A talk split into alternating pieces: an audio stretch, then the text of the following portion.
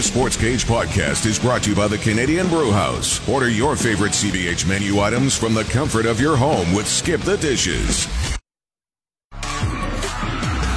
All right, it's the Sports Cage on 620.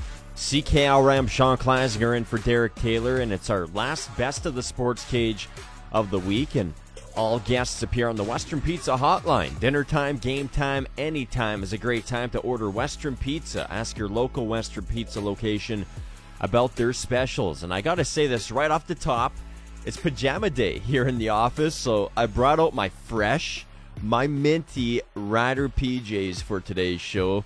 And it's not like you need a visualized Zingers attire today, but you know, just saying the vibes are pretty comfy on this last day of the work week. And uh, one lucky person will be sitting pretty comfy financially today at 4:30. Yes, as we draw our next weekly winner for the Saskatchewan Roughrider Foundation, Chase the Ace, and today's winner will bank an extra five thousand dollars. Think about that. It could be you if you bought your ticket.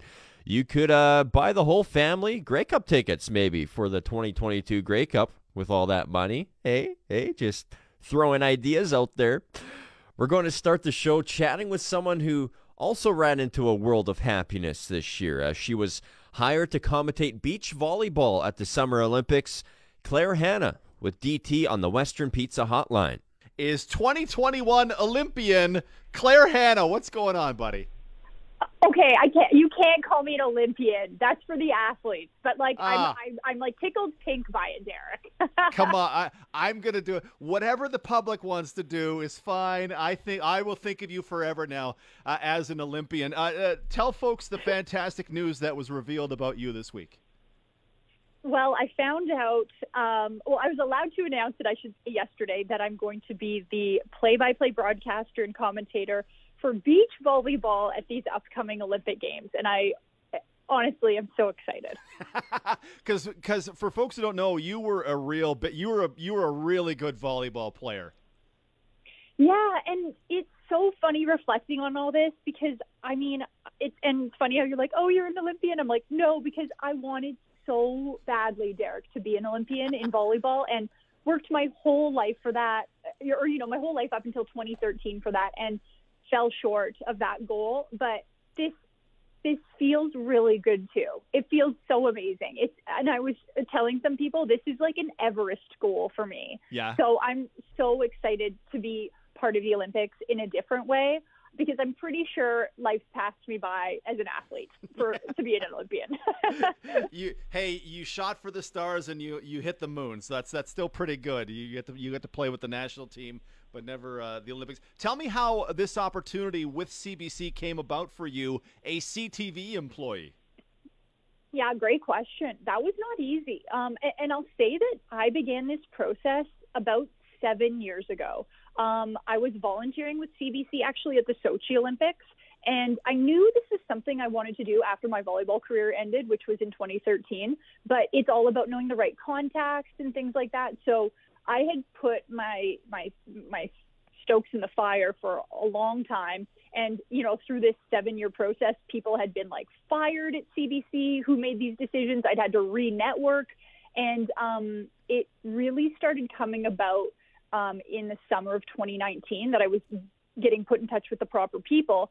But it's true. This was a big deal. I had, and I give so much credit to my boss, JC Garden at CTV, because he, he went to vouch for me, um, talked to you know higher ups at CTV on why I should do this, even though it was a competitor. But um, I think at the end of the day, what they said is this is such a big deal. It's the Olympics. Of course, we want to um, support you in your pursuit of your goals, and that was just so amazing to hear. And I I'm plugging CTV right now because they're an amazing employer for supporting me in that. And previous employers I've had, who I won't name, have not allowed me to do um, commentary or analyst work um, in the past, and that was really frustrating. But so this is this is just I'm so excited.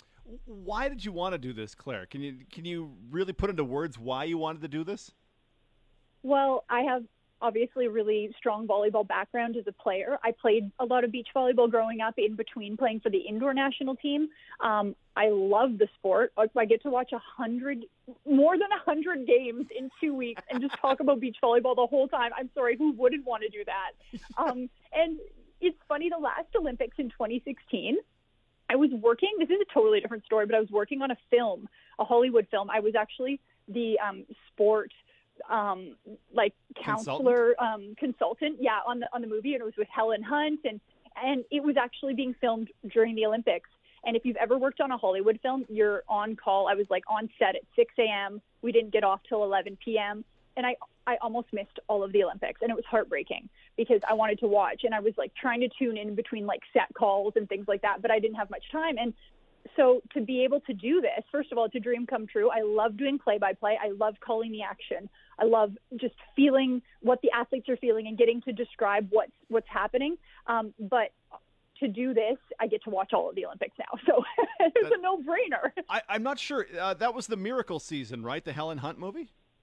Yeah, that that was correct. That was the miracle season, and it came out actually in 2018. Right. I was when you said you're working on a movie. I'm like, oh, is it the Top Gun sequel? And you're doing a beach volleyball scene with Tom Cruise and the guys again? No, that's maybe that's a couple of years down the way. That'd uh, be amazing. Or a reboot with some younger actors.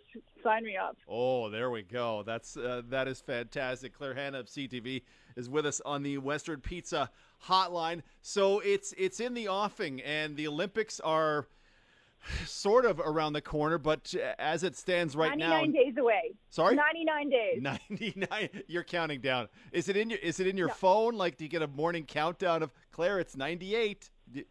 Well, I knew that yesterday was 100, so it's easy to make that calculation today. But I'll probably, honestly, I'll probably keep a checklist from here on out. That's amazing. Very few people, uh, like no fans, as best I know, are going to going to be allowed to Tokyo. Tokyo. How are you going to do this? How are you going to be calling the games? I'm actually, yeah, I'm not going to Tokyo. I'm calling it from Toronto. Um, we're going to get a live feed, which takes uh, a little bit away from it. As you know, you do, you do play by play. That's your job. Um, it's different, but at the same time, it'll still be special. And I actually, I, sh- I got to mention this. Um, so we haven't even gotten into this yet, but a lot of the athletes I actually used to play with or know personally. So I think it'll still be easy for me. I want to actually talk to them ahead of the games and say, hey, is it okay if I shoot you a message occasionally to get quotes for you? Because mm-hmm. I think that's really important to bring those stories to the audience. Um, but yeah, it's, it's, I'll be in Toronto, which I'm pumped about. But I would do this from a porta potty in my backyard. I would do this job from anywhere on earth. I I wonder what the resident the sound the sound would resonate in the old porta potty. But no, I mean you would yeah you would, you would do this under adverse conditions. Like if you would go to Toronto at this time, that's that's saying a lot based on what's happening in Ontario right now. That's that's putting it on the line yeah. for your career, buddy. Yeah, absolutely. Yeah, that would. It's not safe, and I know that there's also we're um, there's so many plans going ahead. They've talked about having um, the booths where we're going to be calling the games um, we're going to be kind of in one of the plans is having us in glass boxes so that you can see. Um, the analyst I'm working with is Mark Heese. He's been to three Olympics. He got a bronze for Canada in beach volleyball um, in 1996.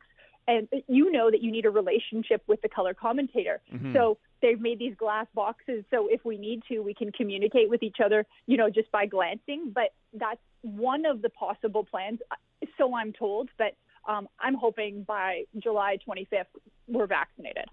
That'd be that'd be great, and caught in a glass case of emotion as you're trying to watch uh, beach volleyball. The high fives just kind of stop at the glass, you know, when a great play yeah. happens. Uh, uh, amazing. Uh, who um, uh, do we know who's representing Canada at the in yes. beach volleyball? Great question. We do and we don't. So I have to. I really want to take advantage of this time to let people know how amazing our women are at beach volleyball. Mm-hmm. Um, we actually are favorites for gold in women's beach volleyball for the first time ever in Olympic Wait, beach volleyball history. Yeah, I know. Over like Sarah Americans Pavin. and Brazilians and stuff? Yes. Yes. Yes. Wow. I, I, know that's hard to but it's hard to believe, but it's kind of embarrassing we don't know that and it's not been publicized more. So Sarah Pavin and Melissa Humana Paredes yep. are the favorites for gold. They just won the World Championships in 2019, beating the Americans in the final. Um, and they've they've just been dominating these past few years on the FIVB beach volleyball circuit. But in the same breath of air, Heather Bansley and Brandie Wilkerson are another um, duo from Canada who have also already basically qualified. Um, you get to qualify 18 teams for the t- if you have the top 18 points in the world, you, you're in, and it's almost impossible that they'll drop out of that top 18. And at one point, they were ranked number one in the world. I think it was in 2018. And so there is a legitimate possibility we could have an all Canadian final at these Olympics. And I, I just think it's so important the public knows about that because it's huge. And these women have been working so hard mm-hmm. for, for over a decade. I played indoor with Sarah um, from 2010 to 12. And Sarah actually made the switch to beach because she felt she could have a better shot at getting to the Olympics. This is now her second Olympics, and she's a favorite. So I'm just so proud of her. Yeah, I was go- I was wondering if your careers had over because I can't place how old Sarah is, but I remember she's what Thunder Bay and went to Nebraska. Am I on the right? Yes, she won. Okay. She won a national championship with the Cornhuskers, and she was the NCAA Athlete of the Year across all sports. Yeah. You know who she shared that with? Um, on the men. Oh my gosh, I'm forgetting his name. He was a pitcher with the New York Yankees. Um, great last name. Um, oh. anyways, I'm I'm trying to think, but I was like, oh my, and she's like friends with him. Like this is a big deal. We're talking. Like Sarah Pavin is a huge deal. So is her partner, uh, Melissa Humana Paredes is um, one of the rare athletes in Canada that actually started playing beach volleyball and then played indoor. Most of us, because it's a cold climate or whatever, you start in indoor and then kind of find your passion, passion in beach. But Melissa's father actually coached our Canadian men um, at the Olympics back in the 90s. So she's got an incredible background in beach volleyball. Claire Hanna's with us uh, on the sports cage. Beach volleyball is one of those Olympic sports that just – I, feel like we maybe don't pay attention to it for four years, but then it is the greatest thing ever, and I can document several reasons why it is. Uh, the first one is uh, I played six person volleyball. I played six person volleyball with three people. I don't know how the hell you play six per you know on a six person court with two people. I don't know how you and these athletes do that. That just doesn't make any sense to me. Physic- physically, physiologically, whatever it is and now add in the elements like it's it's plus 30 degrees it's so hot it's humid you know you've got the sun in your eyes on certain sides and the wind is blowing the ball around it is I truly think beach volleyball is one of the most athletic and challenging sports there is. And have you ever gone for a jog in the sand? It's not easy. Oh, it's and awful. Now you, now you have to jump on it and dive in it. It's it's they're specimens.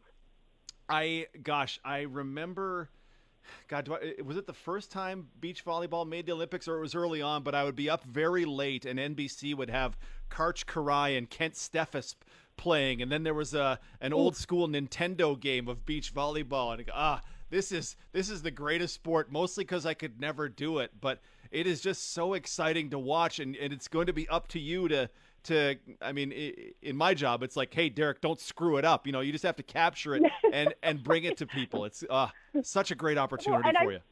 I'm feeling i'm feeling some pressure too because i know how many people watch it but i'm doing my research. Will, i'll be prepared and i will you know i got to add to this in derek. Yeah. um, our men right now so there's three back to back or back to back to back tournaments in cancun happening right now to allow um, teams who haven't qualified to get enough points to get in because that's obviously been a challenge and right now, we don't have any men men's teams who have qualified, but there is a chance that Sam Schachter and Sam Pedlow, the, the Sam duo, they're right on the cusp right now. So if they can do well in Cancun over the next three weeks, we'll have a men uh, a male representative in the Olympics. So would they be? Would our men be expected to do much, or just being there will be good? Yeah, they, good on their if level. If they can get in there, if they can get in there, um, I think there's always a shot. Um, they're they're definitely not the favorites like the women are, but yeah. um, they've had a lot of um, top like um, ninth place finishes over the past three years, which is really great because that means you've gone deep in the in a tournament. Um, but it's just going to be a matter of if they can really pull some high finishes together in Cancun. What's the most exciting part of the role you'll get to play? What's the most nervous part of the role you'll get to play? What are your emotions 99 days out? Um, most exciting is the fact that I could possibly be calling a gold medal match. That means a lot for Canada. Most nervous is calling 100 games in two weeks. That's A hundred. Is that really your schedule? Like that's that's eight games it's a over day. a hundred games. Oh my gosh. it's- and also doing it at like three in the morning.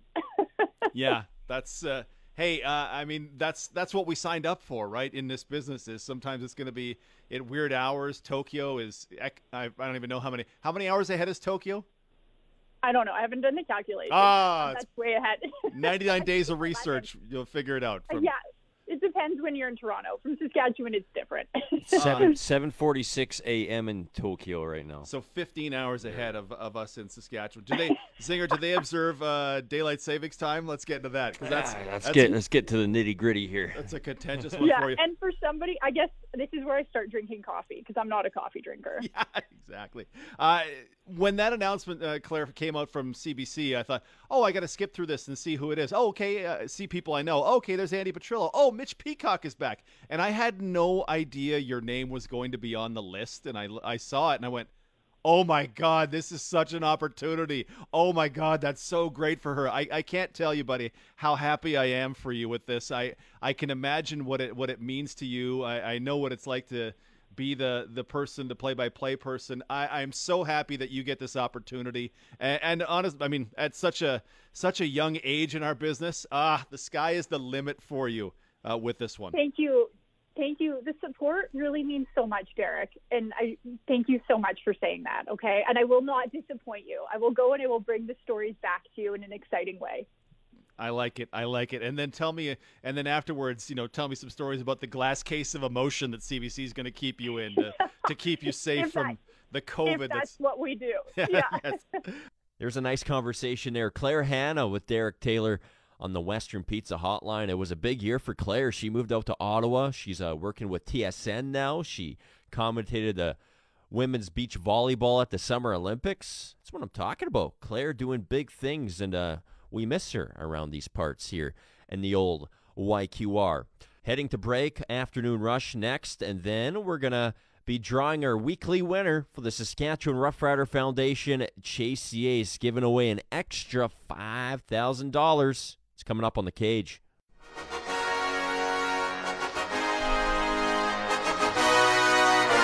It's Zinger with the afternoon rush. It's 425, and I said giving away $5,000 in a few minutes. Well, I'm completely wrong on that front. It's actually over $7,000. So I was just $2,000 off. No big deal.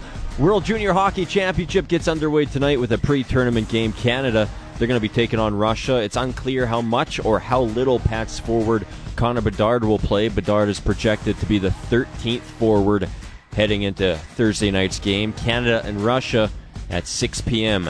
You can uh, watch it on TSN 5. The Minnesota Vikings, man, I don't like talking about these guys, but here we go. They have uh, placed running back Dalvin Cook on the reserve COVID 19 list. The team announced Thursday the three time Pro Bowler is ruled out for Minnesota's Week 16 matchup against the Los Angeles Rams on Sunday. And that's tough news for the Vikings because, well, they're currently sitting in the last playoff spot in the NFC. They're tied with a few teams. The Los Angeles Dodgers, their outfielder, first baseman, uh, Cody Bellinger, he's back with the team. He signed a one-year deal worth uh, $17 million. I say that so casually. Yeah, one one-year deal, 17 million, according to uh, Jeff Passan of ESPN. And Bellinger, he struggled this past year. He just uh, could not stay healthy, and uh, he finished the year with just at 10 home runs and uh, 36 RBI. So hopefully he can get back on track. And uh, the Toronto Blue Jays, they're finalizing plans for a renovation of the Rogers Center. That's uh, likely to include a redesign of the stadium's lower bowl, according to a industry source. The renovation is expected to cost around about $250 million. Details should be wrapped up next month with a formal unveiling to follow. That's your afternoon rush, and we are just a near few moments away to draw this week's lucky winner for the Saskatchewan Roughrider Foundation, Chase the Ace. And like I said, this week's winner is going home with over $7,000. Maybe put it towards some Grey Cup tickets for 2022. Maybe for some Riders swag at the, the old Mosaic Stadium shop. You can do whatever you want with seven grand. So we're going to find out who's going to put that in their pocket coming up next. You're listening to the Sports Cage on 620 CKRM. Today's one big number, and there's no doubt about this one 7,000. One lucky person will be going home with $7,000 today from the Saskatchewan Roughrider Foundation Chase the Ace draw, which will be happening in just a few moments of time. Just in time for the holidays. Nice little extra pick me up. Today's one big number for Smart Investing Solutions. Be smart with your money. Call Brian Gully at Smart Investing Solutions, 546 2533.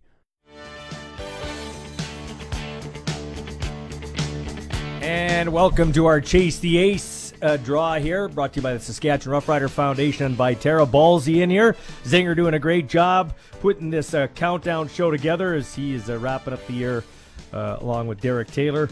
So great job by Zinger. I want to thank Ryan Mashork for coming in and helping us here execute this thing. And of course, Cindy Fuchs from the Saskatchewan Rough Rider Foundation. First, before we get to Cindy, one thing in 2022, if he is still a member of the Rough Riders, we have to get this thing figured out. Is it Edom or Edom? He says Edom on the splitter, but he they say it's Edom. I don't like guys that don't tell me their right name. You know what I mean? I don't know. Well, maybe he doesn't care. Yeah, maybe not. Well, I don't know. He's he's a laid back guy until he gets on the field. Uh, best of the season to you. Thank you. So, Yeah, you uh, too. are you done your shop? Everything's good to go. You're ready to go. yeah, everything's done. Last minute. Well, actually, I just said today I am not going back to a grocery Hmm. store this week. This is the uh, busiest shopping day of like the year, right It's here. crazy. Pe- It is. I noticed like driving in about three thirty. Like, holy cow, there's a lot on Victoria Avenue. Your granddaughter's name is Ava. Ava's here, 14 year old from Labolas. You guys uh, did something cool today with the Saskatchewan Roughrider Foundation. Before we get to this, you know the money goes back into our community from this lottery, but it goes into like uh, amateur football and those type of programs. But not just that. Tell us what you guys did today. It's pretty cool. Yeah, it is cool. Actually, we sponsored a, a large family and nine people, Wow. seven kids in Regina. First time that we've actually sponsored, and the football club also sponsored a family. So uh, we got to deliver um, the gifts and food and uh, breakfast to a family in need. And man, that cer- certainly fills the soul. Right, and you were telling me something too about a mittens program that Yeah. you guys are doing. Tell us about that because it, it, with the whole supply chain stuff, things got a little bit backed up. But just tell me about that initiative. That's pretty cool too. Yeah, I'm thinking people will still need mittens. Yeah, it's not going to warm up Yeah, that much. We brought in some special colder. mittens. They're actually really cool. They're black with the black emblem on them, Mm-hmm. so really nice looking. But 50% of the proceeds goes to the Saskatchewan Rough Rider Foundation, and we will be donating that Mm-hmm. money to Chili for Children here in Regina and a CHEP program, which is a feeding program for kids in Saskatoon as well. That's awesome. Okay, so uh, this draw here, what happens is we have a weekly prize, and then if you uh, get the uh, is it the Ace of Spades, the Cody Fajardo uh, right. card, then you win the whole uh, prize. Now, right now. This weekly prize is over eighty four hundred dollars. So somebody today will walk away with eighty over eighty four hundred dollars. Now I haven't eighty four hundred ninety two actually, almost eighty five hundred. I've I haven't done every one of these. Derek uh, does most of them. I don't since I've been sitting in this chair. I don't remember the weekly prize being like maybe it's been higher, but not much higher than this. Nope, we did a special thing this week because Okay. it's Christmas. We called Okay. it the Christmas bonus. Okay. So we started that pot at five thousand dollars. Ah, So yeah, so we just sweetened it up for someone to yeah, win yeah. today. Okay, so uh, before we get to this, people are just new to this. If they want to get tickets, how do they go about getting tickets? They go to riderville.com and click on the foundation, and it's right there. It says Chase Ace. and we got different uh, packs. This year there was 200 tickets for 100 bucks. Am I right? The best say- pack. That's the best pack. Yeah, That's and people win- go together on that one, and Yeah. it's a lot of fun because you're winning cash. You can split cash easily. Okay, so what do you say we get to this now? I just want to. Uh, we mentioned the weekly prize, but if somebody does draw that Ace of Spades, the Cody Fajardo card, what can they win here today besides the 8,492 bucks? Twenty-one thousand seven hundred and sixty-three. So That's almost Cindy Fuchs kind of money, eh? That's Cindy Uh-huh. Fuchs kind of money. Ava kind of money. She'd like to find that in her stocking. Okay, so let's make the draw here and see if we can't uh, come up with a name and try to get a hold of them. We try to call them three times. They don't answer, then I make the draw, which I did the last time I was doing this. We've had a few that we haven't been able to get a Yeah, hold of. well, right? busy Yeah. times. So we have a winner Okay, from Saskatoon, Mm-hmm. Michelle Bid- Biduluk. Biduluk? B-I-D-U-L-C-K-A. bit. Okay. We'll see. Michelle? Yeah, Michelle. Okay, so there's something else I wanted to uh, bring up, and it just slipped my mind. I'm, I'm, I'm, I'm I came in off an afternoon nap. We're talking Mints. Oh, we were talking about the Northern Football League, and you were talking to me about uh, the, the they were in town. And a lot of them was their first trip south of PA. Tell us about that. So 120 kids coming from northern Saskatchewan. Like I'm talking north of La Ronge, Uh-huh. not Saskatoon, not PA. Mm-hmm. That's not north. And they took bus trips. Some of them traveled nine hours to get to Regina, the last um, home season game, Mm-hmm. and uh, they had a great time. So we, the foundation, hosted them. We, we sponsored the entire league so that those Yeah. kids actually get to play football. Mm-hmm. They get the opportunity. They're uh, boys and girls both play and uh, they were able to come to a football game, first rider game. Many of them first time south of Prince Albert. Mm-hmm. And one of the coaches said that it was really cool because they were looking out the van windows, the one that she was in, and they couldn't believe that there was no trees. That's They'd never amazing. Seen Eh? anything with no trees. That's amazing. Yeah. And then imagine what it would have been like to come to the stadium and see the Oh, yeah. stadium. Hey, Yeah, unbelievable. Actually, I was at the gate when they were coming in, and they were just looking at in awe at Mm-hmm. that stadium. I mean, lots of kids, you know, even in that neighborhood, they look from the outside in. Yeah. And our goal is to try to get many of those kids that live in that neighborhood to actually get in that stadium. Well, and and in that Northern League, okay, voicemail one on our first call. We'll try two more times. Um, in that Northern League, they have to travel quite a distance just to play games. That's right. Like sometimes they'll travel six hours just to play a game on a bus. They're used to it. Yeah. They like it. Yeah. Um, part of the other thing around that, which is really cool, is they, it's through the school division. And Mm-hmm. so they actually have to attend school and they have to be passing in order to play. Yeah. That's huge motivation. That is huge motivation. And Yeah. speaking of that, another guy that uh, we know he does charity work, but or community work, but I don't think he gets enough uh, props as Mac Henry. He's Oh. he's he's a building with feet. He's very aggressive. Uh, sometimes when you watch him, you got to watch when you interview him because he likes to use the F word, and I don't mean fa la la la la. La la la la. He likes to use true. that other F word, right? That's just him, right? He's he's a little rough around the edges, but we love him. But he is a big teddy bear. But he's been doing some great work too. Yeah, he's one of our key ambassadors for the foundation, and he does two really, really great things. And one is he works with Scott Collegiate at the mm-hmm. Mamaweyatitan Center mm-hmm. in the off season, and sometimes during the season. He just works with kids, kids mm. that are really struggling, don't know their way, maybe don't have guidance at home. Um, he's been through a rough time in his life. He knows what it's like, so he wants to help kids have a, a future, and uh, he he attributes that to football. All right, so we're up to number two for Michelle in Saskatoon. We'll try one more time, and then I'll have to uh, pick. So far, we've got uh, 12, 7, 19, and 24 off the board. So, uh, yeah, we'll have, I, I know I picked 12 last time I did it. Uh, for one of our listeners in Midale, yeah, the weekly prize eighty four hundred ninety two bucks, and then over twenty one thousand for the grand prize if you pick the Ace of Spades, the Cody Fajardo card. Do you have any uh, what are your thoughts on the season that we watched this last year, both in in with the Riders and with the CFL? How it wrapped up? Well, I had fun. Yeah. Like, just so happy to be back in that stadium. Yeah. And uh, I mean, the 50 50 was so successful to give back to our community. That's what I care about. I Yeah. want to give back to the community, but so fun to actually see um, our fans be able to enjoy a game outside again. Yeah. That was fantastic. Not the outcome we wanted. Yeah, but Winnipeg again. Hey, I know. but they deserved it. They're a, Oh, they're yeah. a pretty solid team. I, I will say it's exciting to have the Grey Cup here this year. Oh, Cross yeah. our fingers that there aren't six, seven, eight, ten waves of this stupid COVID. That we can actually have a full straight on Grey Cup because it's what the CFL needs. A very important off season for this league, and it called. I remember um, back in '95 when the league was kind of in trouble. Uh, going through a really tough time. They had the Grey Cup here, and it kind of Yeah. with Baltimore Calgary, the first ever one here, and it kind of kick-started the league again. And I feel we're almost, uh, I feel like we're almost there again. Like we're, you know, I wouldn't think say we're we're, we're you know, Yeah, but I mean, it's there. a time for us to raise the league up again, and I'm feeling like that's a pretty, uh, you know, it's going to be good to have a Grey Cup here. Oh, for sure. And you know, the last signing, and I have to mention this because these are some of the guys are our ambassadors. Yeah. Jorgen Hus, Yeah. Mm-hmm. he's a fantastic ambassador. I've worked with him for since he started for the Riders. He delivers so much great messaging to kids throughout the Mm-hmm. Yeah. province. So that was really sweet. I'm just waiting for the other ones to be signed, and every time they do, it's like yes. Uh, Keenan another LaFrance signed too, and he's kind of a new version of Neil Hughes, and they both signed two-year deals, which Yep. uh, in today's day and age seems like a long-term contract. Okay, so let's uh, head out on the phone and say hi to Michelle. Hi, Michelle. Hi there.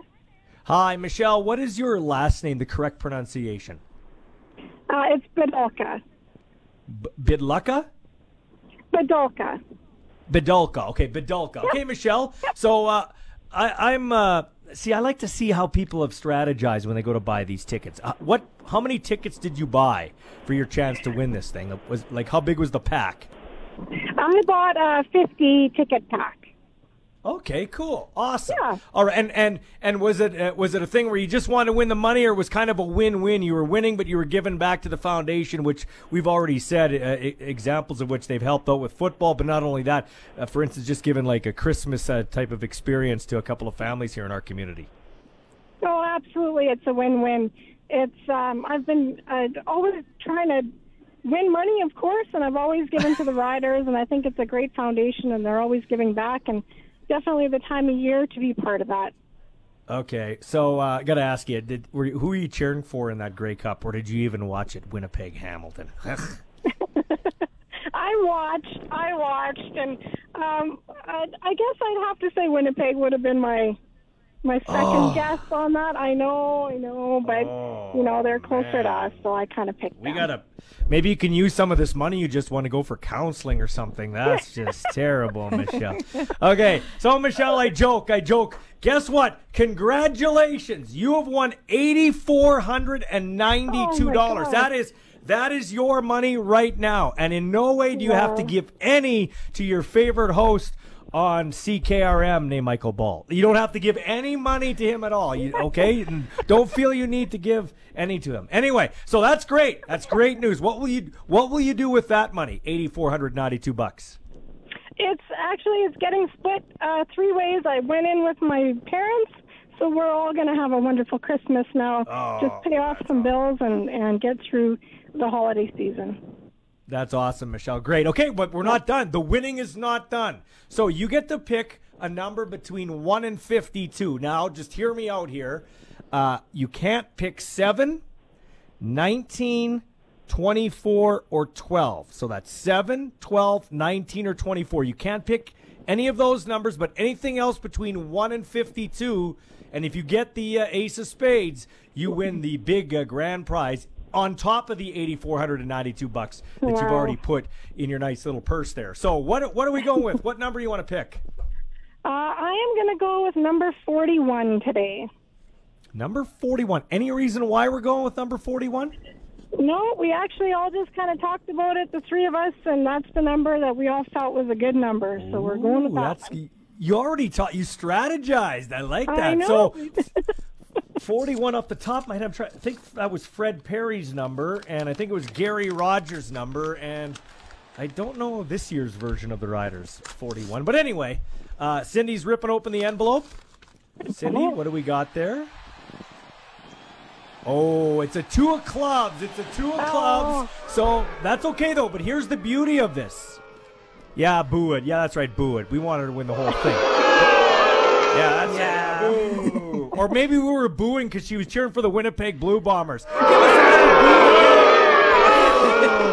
boo. anyway, oh Michelle, Michelle, congratulations! You and your parents have won eighty four hundred ninety two bucks. Now, Cindy, if I'm not mistaken, even though she won this week, she can continue to buy tickets, and her and her parents could win next week. You the could week win after. again. Yeah. yeah, yeah. So all- 52 weeks. that's awesome. And I think go. I think if you bought if you bought a fi- like why don't you and your parents go 200 for $100 now, Michelle? How does that sound? Yeah, I think we have to. We're lucky now, so we got to keep it going. There you go. And the prize will uh, continue to grow. Congratulations, Michelle, and Merry Christmas to you and your family. And uh, thanks for listening to uh, CKRM. We appreciate it. Great. Thanks. Same to you guys. Thanks so much. Awesome. And uh, we should give a shout out, Cindy, to Viterra. This wouldn't be possible without our good friends at Viterra. Right. This is the second year they've sponsored and supported Chase the Ace, and they they're a great partner. They do so much great work in the community. Mm-hmm. This is just one piece that they do. Okay, uh, lastly, before I uh, send it to break, do you have any words for Rider Nation on behalf of the team and the foundation as it relates to Christmas and, uh, and a little message there? Well, certainly um, happy holidays, season greetings, and we're really gearing up. You know, I think January 4th will hit if that's the Monday. And and uh, the team will be ready to you know get moving and shaking and get ready for this season. It it feels like it's a short season to get ready for because it just ended. Yeah. So we're all It's gonna having come a break. fast. It's gonna come It will. Yeah, Yeah. it will for sure. Well, I just want to point this out, and I'm a Catholic, so I'm going to say that right off the get go. I'm going to I'm going to cross the line here, but Canada's team, it's God's team, and you know how I know? Green is the color of Christmas. Green is the color the Saskatchewan Roughriders. That's you, yeah. Absolutely. Good Merry Christmas to you, Thank your you. granddaughter, and everybody out there. This segment was brought to you by our friends at uh, Nick's Service in Emerald Park, your local Massey Ferguson Challenger, RoGator, Gleaner, and Fendt dealer. Call 781 1077. Coming up, Zinger with more of the best of the sports cage and Derek Taylor on 620 CKRM. Back inside the sports cage, it's 446. Big congratulations goes out to Michelle Baduka of uh, Saskatoon. And I'm sorry, Michelle, if I'm pronouncing your name wrong. But uh, Michelle's going home with over $8,400 just in time for Christmas. That's just awesome. And uh, we're doing it all again next week, so uh, you can get your tickets on Riderville.com. Quick sports sticker here. The New Orleans Saints, they're reportedly adding starting quarterback Taysom Hill to the COVID 19 list. NFL Network's Ian Rapoport tweeted Thursday. And it's uh, tough luck here for the Saints. They're down to their fourth string quarterback as the rookie out of Notre Dame, the former fighting Irish quarterback, Ian Book, he's going to be getting his uh, start uh, first start behind center in a crucial Monday night matchup coming up here against the Dolphins for the Saints because uh, New Orleans they're currently tied for third, uh, tied for that third wild card spot in the NFC. They're tied with the Vikings. They're tied with a few other teams. So every game from now on out is uh, big for the New Orleans Saints. A few more minutes until the 5 o'clock news. We're going to go back in time and revisit a conversation that Derek Taylor had with TSN's Jeff O'Neill. It was in uh, the midst of the NHL playoffs, and it's always good to catch up with O Dog. Here's that conversation DT and Jeff O'Neill. goes, the whistle blows, and the puck goes down the ice. The goalie jumps and the players bump on the.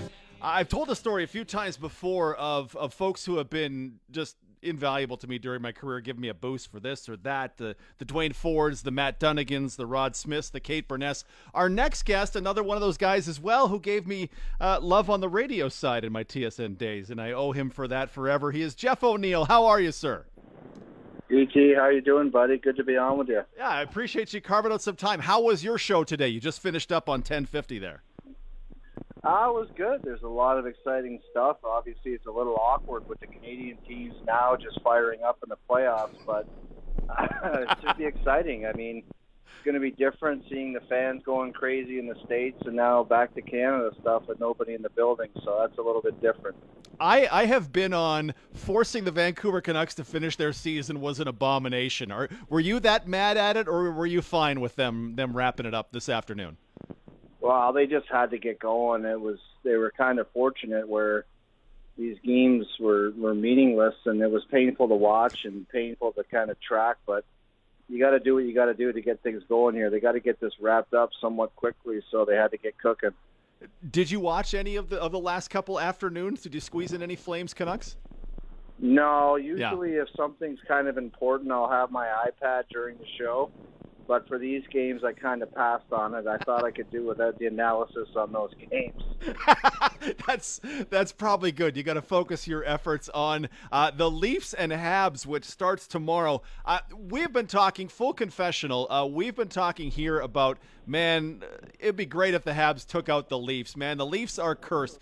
Do, are the Leafs actually cursed, or do we here in in the sports cage just want them to be cursed? What's your what's your take? Uh, I think it's a little bit of a mix of both. I think that people that are not in Toronto like to see the suffering and agony that people are put through. But I think there's kind of uh, there's a glimmer of hope here in Toronto that they're could take the next step. And I just don't think getting past round one would be a success this year. I think they're the best team in the Canadian division, and I think they got a good shot, just like everybody else. They got good players, and I think they proved they're better than everyone in the North this year. So we'll see where that takes them. What what kind of margin do you think it is between the Leafs and everybody else in the Canadian division? Is it is it substantial, or is maybe Edmonton or Winnipeg close in your mind? Well, I think DT, uh, the four teams that made it in the North, they all have elements that would scare the hell out of any opposition. And if you go to Winnipeg, obviously their goaltender and Mark Scheifele and and their top guys, although they're missing a couple of their top 6 Mhm. right now. Uh, the Edmonton Oilers obviously have McDavid and Draisaitl.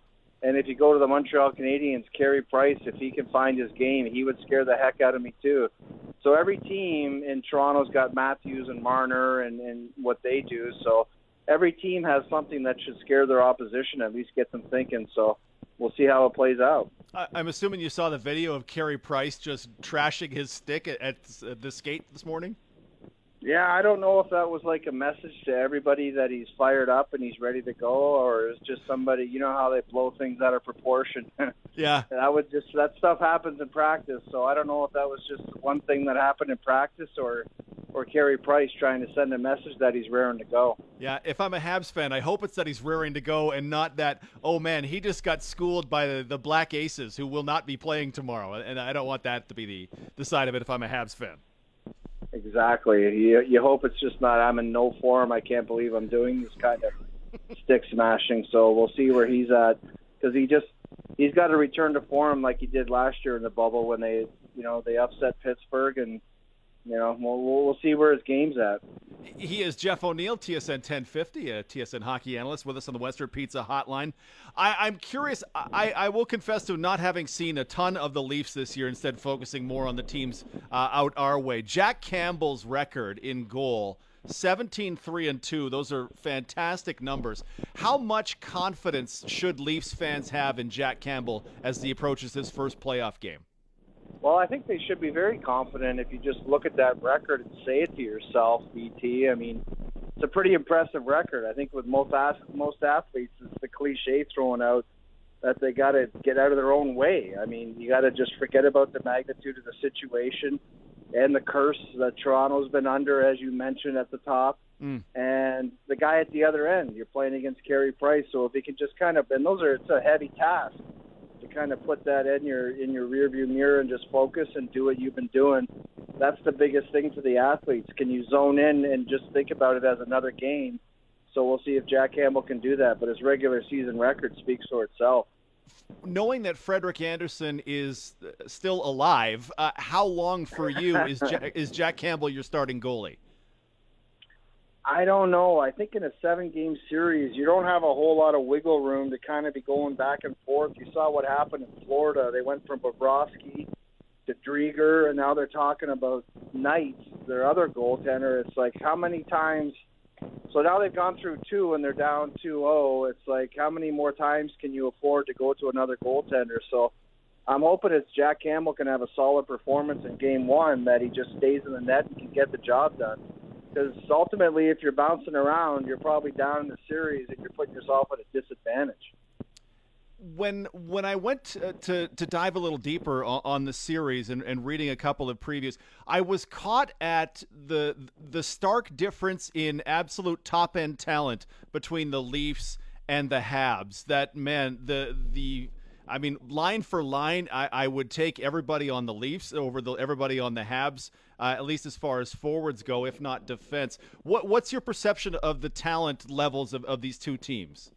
Well, I think you know you look at Auston Matthews and Mitch Marner, and you can even go to John Tavares and William Nylander.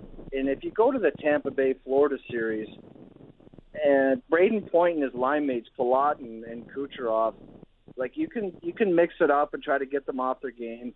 But the bottom line is, if that top end talent decides they're going to get the job done, they're awfully difficult to stop, and you don't have much to say about it. So, if the top end players from the Leafs decide that they're going to take this on and be really good every night, I don't think there's a whole lot the Montreal Canadiens or any other team in the North can say about it because they can just take over a game and dominate. And if they do that, I don't know what can stop it. You saw in Tampa, like those guys are just so good. They make an impact on the game every shift they're on the ice. So if they don't do that, Montreal's got a good chance to win. But if those top end players decide to play and play well, Yeah. I don't know if anybody can say anything about it. And and then as I looked at one of the one of the things I've wondered about Toronto for a long time is you have four guys at least as far as forwards you're paying big money to. Will they ever have a real defense core? And, and I look at Rielly and Brodie and Muzzin and Holl and I, I go, oh, actually, uh, while I wasn't paying attention, they actually acquired some real talent on defense. And I talent I really actually kind of like on defense. Yeah, well, you talk about Jack Campbell and his record. I think that's been a big part of it. For years, they've had difficulty defending in their own zone and giving up high quality scoring chances. So those guys are going to be key to protect the front of the net and get rid of those second and third opportunities.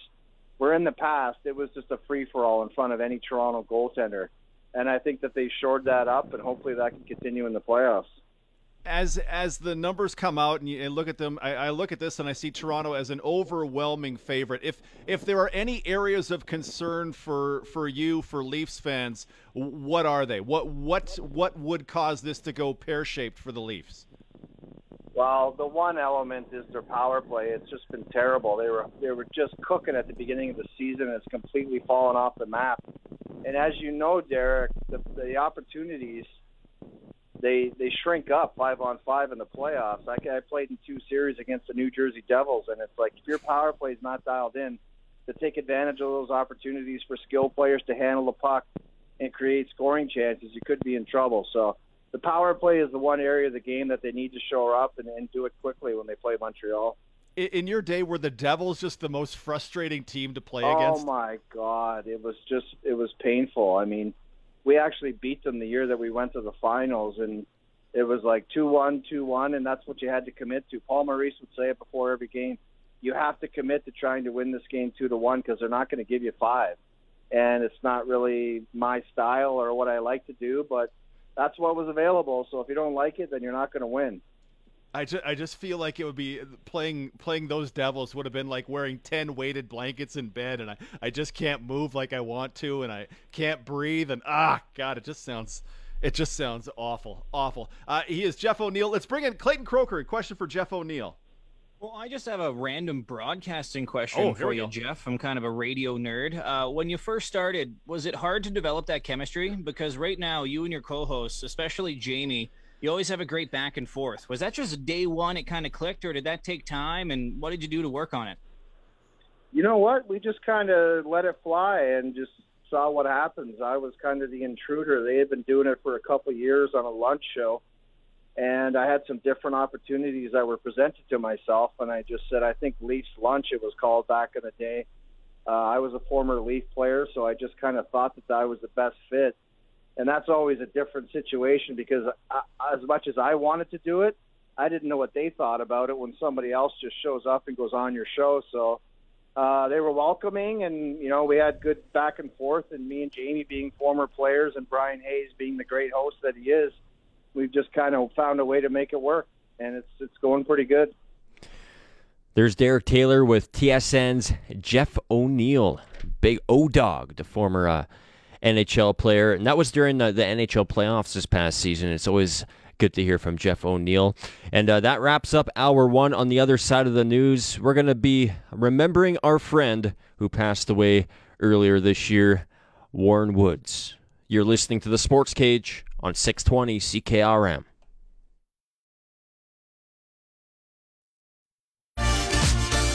Sports Cage on 620 CKRM. Sean Kleisinger and for Derek Taylor. And we're going to start the hour to take some time to remember just a great human being who passed away this year, Warren Woods. He was loved by so many. Here's DT with Craig Adam. Yesterday we lost a real a real great guy and a real impact person within the Saskatchewan sports and sports media landscape as Warren Woods uh, passed away yesterday afternoon. He of course on the radio and on Sportsline, which shows like that means so much to. Uh, I was a viewer of, of, a show like that back in the day, and how much those anchors meant to me and my my sports fandom. Uh, I can't even put into words. Uh, hopefully, our next guest can. Craig Adam worked with Warren Woods on Sportsline. Nice enough to join us today. Craig, thanks for giving us some time today. Yeah, thank you, Derek. Uh, when you think of Warren Woods, what do you think of? Boy, there's so many things that uh, that come to mind, isn't there? You know, um, you know, Woodsy was was the people's person, right? You know, we used to joke, you know, because anytime we would go out, you know, he would just hold court with anybody that would uh, want to talk to him, and of course, he would talk to everybody and. You know, I used to bug him and call him the king of Kensington because it it it just seemed to, you know, he was one of those guys that just resonated with with so many people on so many levels. And um, and even to this day you know seeing all of the outpouring of, of memories that are being shared uh, from people that didn't even um, know him personally but felt a connection yeah, and whether I mean people have texted us to say, "Oh man, he would stand in the south end of the the Brandt Center and wouldn't even sit in a seat at the at the Pats game, but he'd just be there, just talking to people, just to just truly like people that much is that's a that's a real gift and a real blessing."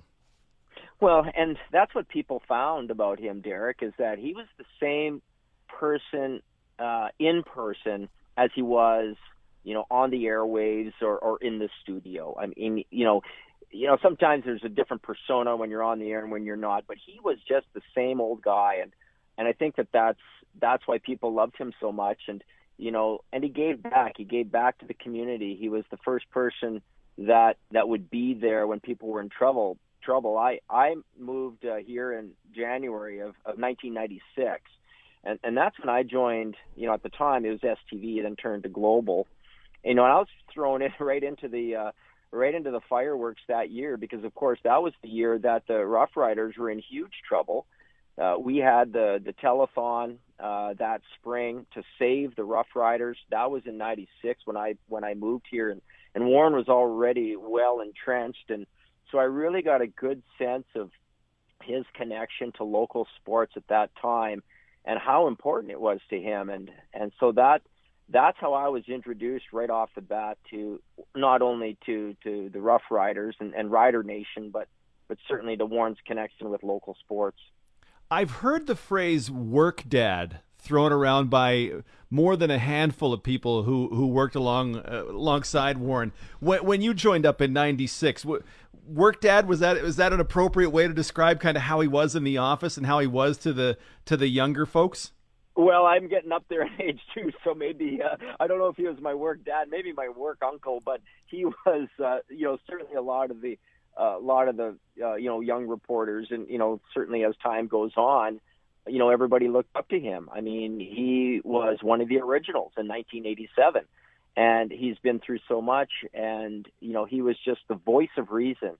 You know, he never got too excited about you know certain things when it came to work, and um, you know, certainly got excited, passionate about the Rough Riders or or anything else that would you know light a fire under him. But he was a work dad. I mean, he was just one of those guys that he's been around. He's he's seen everything, and um, you know, certainly he's going to be missed.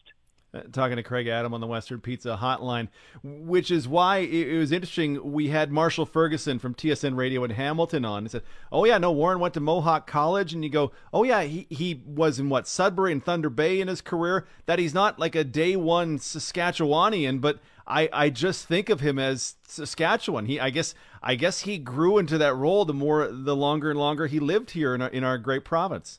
Well, he totally did, and you know I'm born and raised in Saskatchewan, and um, you know, uh, raised up in Hudson Bay and Hudson Bay rules, of course. And and when Warren moved here in '87, I mean, that was the time when STV had just started on the airwaves. And there's a lot of rumors that you know STV wasn't going to stay around, and it, you know, it's only going to be here for a couple of years. And and you know, and Woodsy even said he thought maybe he was going back to Ontario. He never forgot his roots, never forgot where he came from.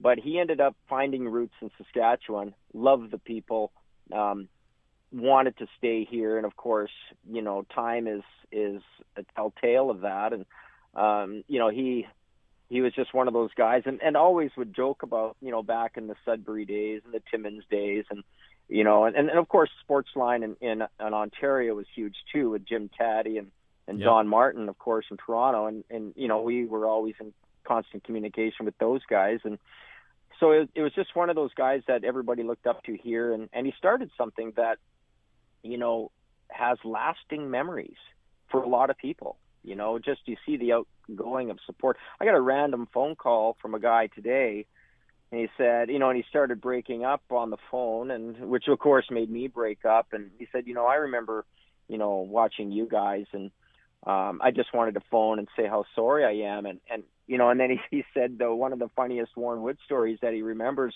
watching Regina Pat's highlights was, you know, in the intermissions, they're always having these silly contests, and there's a guy blindfolded and they have this race down to the goal line. Of course, he ran into the goalpost and, or the crossbar, and there's Woodsy saying it was the hit of the night.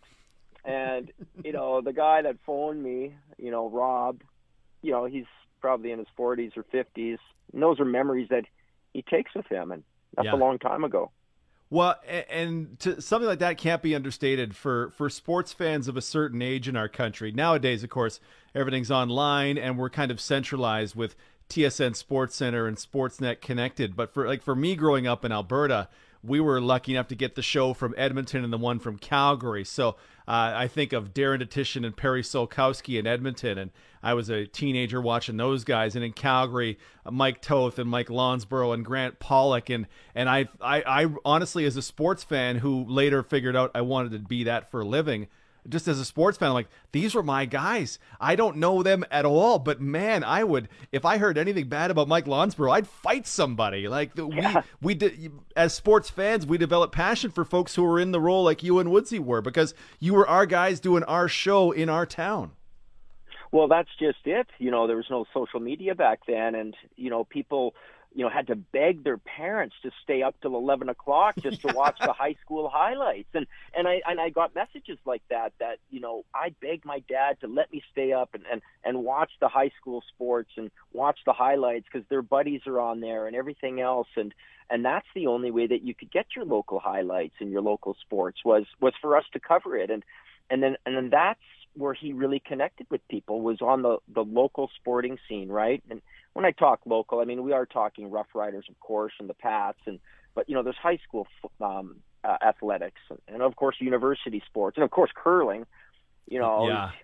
big curling fan, and uh, but he was the guy, or we were the people. You know, Ron Rimmer and Pete Labardius was here. You know, quickly before myself, and and then Warren and I had a good long run for six years, and um, but that's where people got their information, and and uh, and we were there to provide it.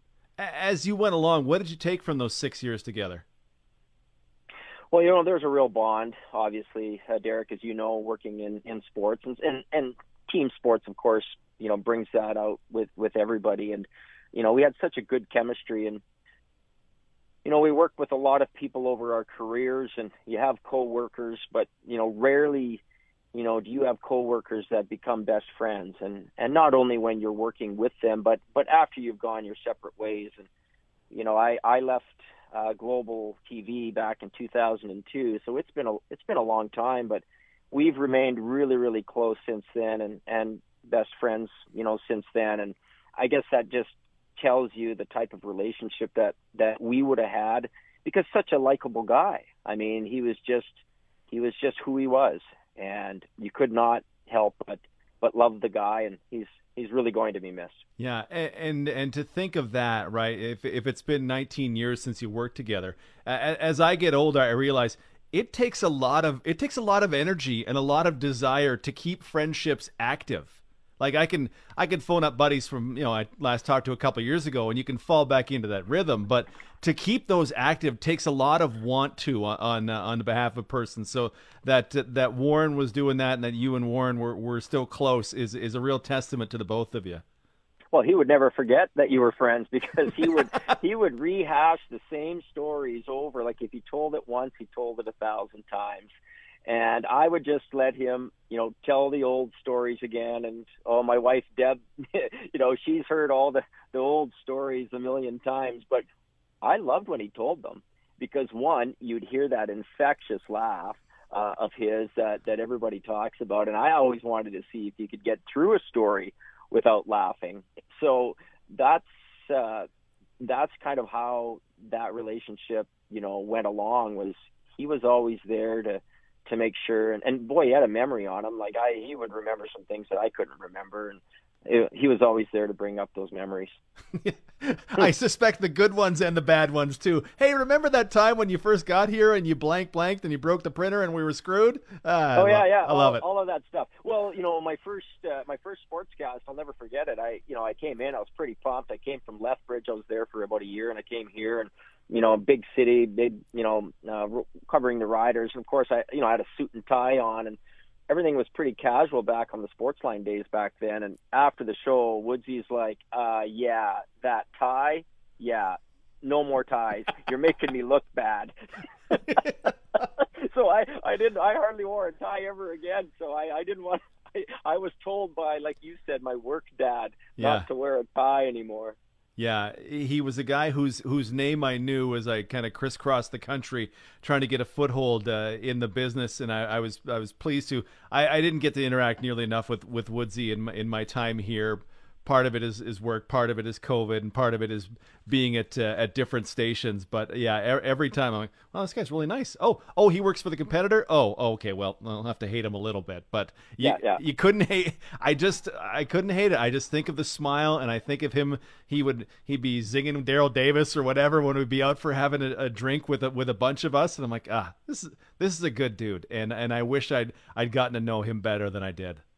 Yeah, well, that's uh, that's really nice of you to say because he was like that, and and he was like that to uh, you know to to so many people. Um, and you know, he's just he gets uh, he loved what he did, right? And you could tell that on the air where he went to work, loved what he did, and um, and he and, he, and he's continued to do that, you know, for for a long, long time. And um, I think that that's one of those memories and and legacies that that he's going to, you know, he's going to leave behind. Yeah, uh, Craig, I, I'm so sorry for your loss. It's it's just such awful news. Uh, I, I'm glad we had him, but uh, yeah, there.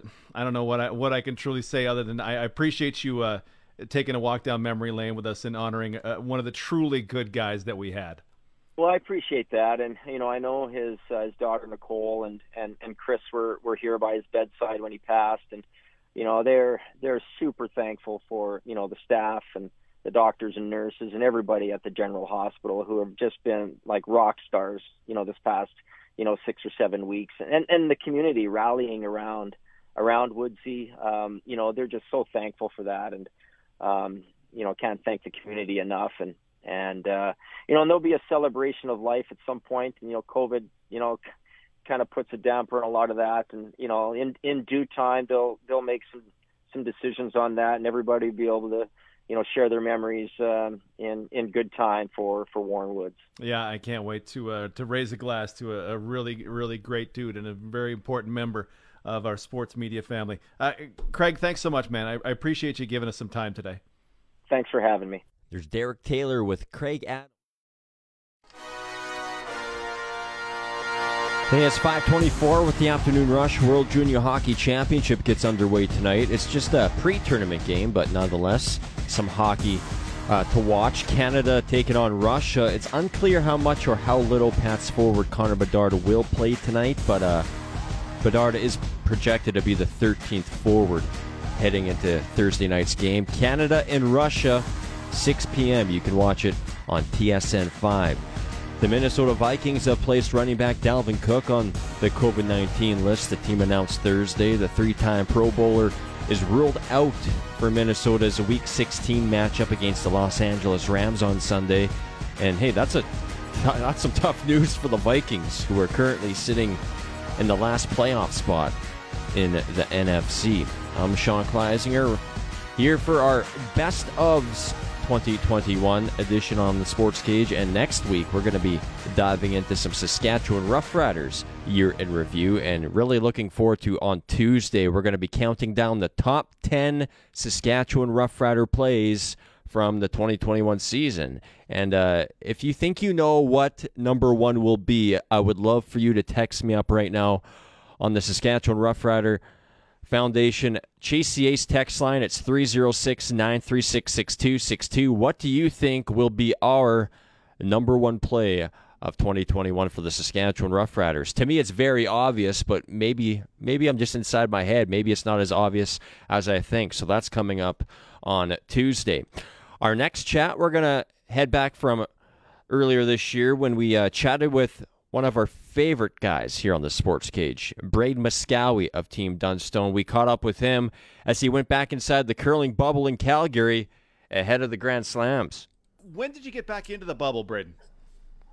Uh, we got back here on Saturday. Um, we wanted, yeah, Saturday. We wanted to make sure we weren't traveling during the Masters, uh, so we came in a day early and uh, started the uh, the beautiful isolation process. how how is it how is it being back inside when you were free for a little while?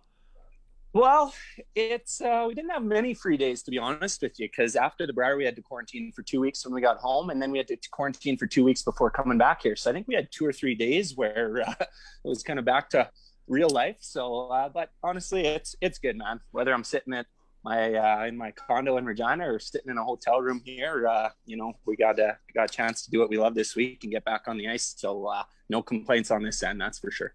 Hey, Braden, I guess we could call you a, a bit of a bubble veteran now. Is there anything you brought in this time that you kind of wished you had before, whether it be a, an Xbox or something like that, even?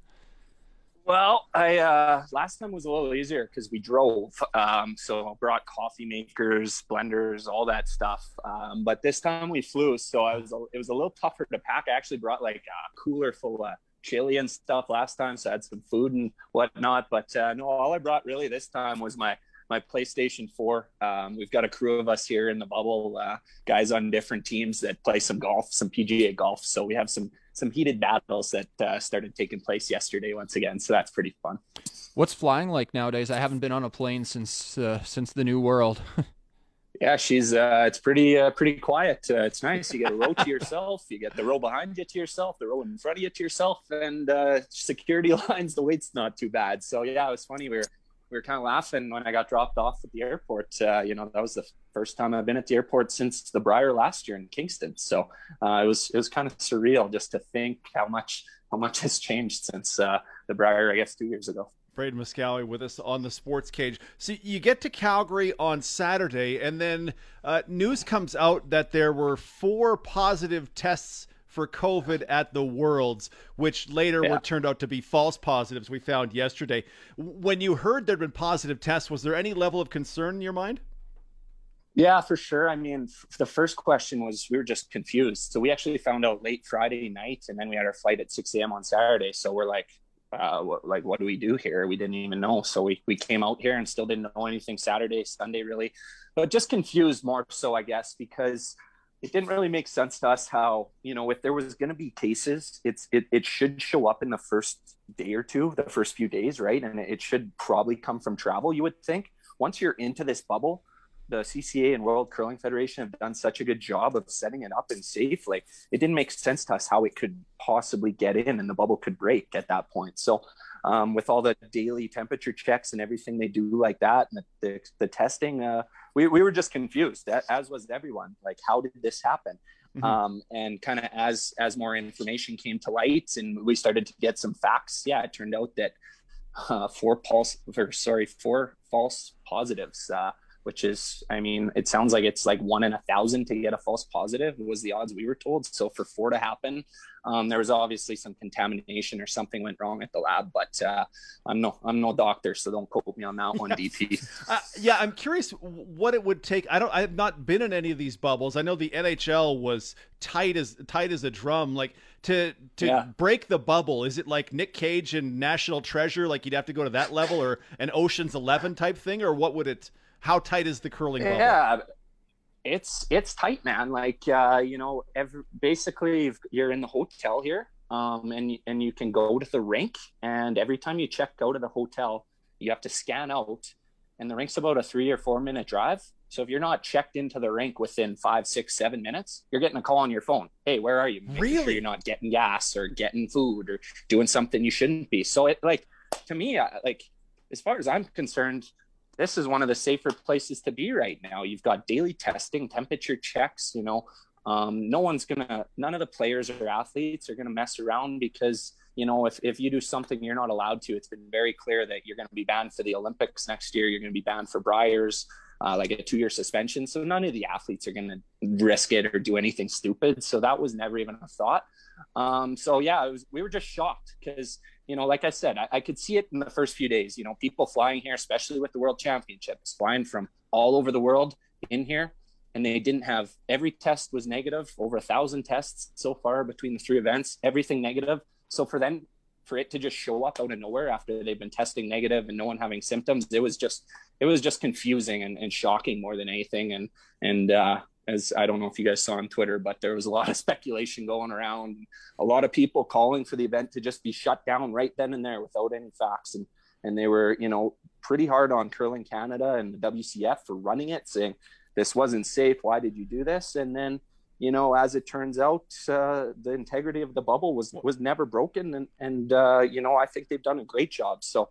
Um, I'm really happy that, that they stuck to their guns and you know had protocol in place for this and and I'm sure I'm sure they could have done some stuff better, but their priority was keeping people safe and uh, figuring out what happened, and uh, they did exactly that. So I'm just happy we, you know, not only ourselves we get to compete in these Grand Slams, but there's the women's worlds after these Grand Slams right. too, right? Like that would be a disaster for Kerri Einarson's team, all those all the gals teams that have worked so hard for the last two years. They didn't get to play worlds last year, so um, yeah, I think it's a lot of relief for for all the curlers that uh, you know we're able to keep going here. Can't believe you'd accuse the Twitterati of overreacting without facts. no, that never happens, right?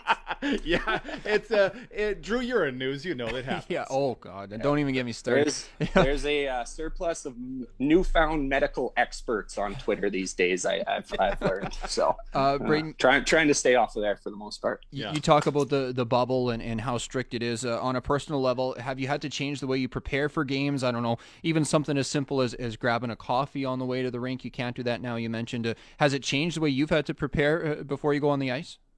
A little bit, yeah. Like that's that's a big thing. That, like you know, you a lot of times we'll go just grab a sub on the way to the rink or after games and grab a coffee stuff like that like is just a bit of a, a, nuisance i guess that you can't you know you don't have your freedom to go do those little things but um, honestly outside of that like the curling's not a whole lot different I haven't found anyways. Like as far as the event goes, like sure the few days before where you got to isolate and you can't see the guys, that sucks. But I mean, it, eh, there's worse places to be. Let's be honest. We're sitting in a Marriott uh, with Netflix and Wi-Fi and room service. I mean, it's not the end of the world, right? Uh, so that's fine. And uh, once the curling starts, man, it's like we're so busy curling. It's like the only the only time only thing you want to do is sleep and eat when you're not curling anyways. So once the event gets going it's it's pretty much status quo outside of obviously having the fans in there. But uh, yeah it throws a little bit of a wrinkle into things like you know lots of guys like to go to the gym before you know an hour or two before the game not go crazy but uh, you know ride the bike get the legs going whatever stretch it out. Obviously we, there's there's no gym because because of covid so uh, the gym's closed down. So little things like that, it makes it a little trickier. But I mean, all in all, um, no complaints from any of us. We're just, we're just damn happy to be curling again, man. Yeah, two Grand Slam events going back to back in Calgary, starting now on Thursday. They were going to start on Wednesday, but pushed pushed back. Uh, Braden, can I can I throw you some potentially blasphemous, uh, bigger picture curling talk about one of the guys you may face in this in these tournaments?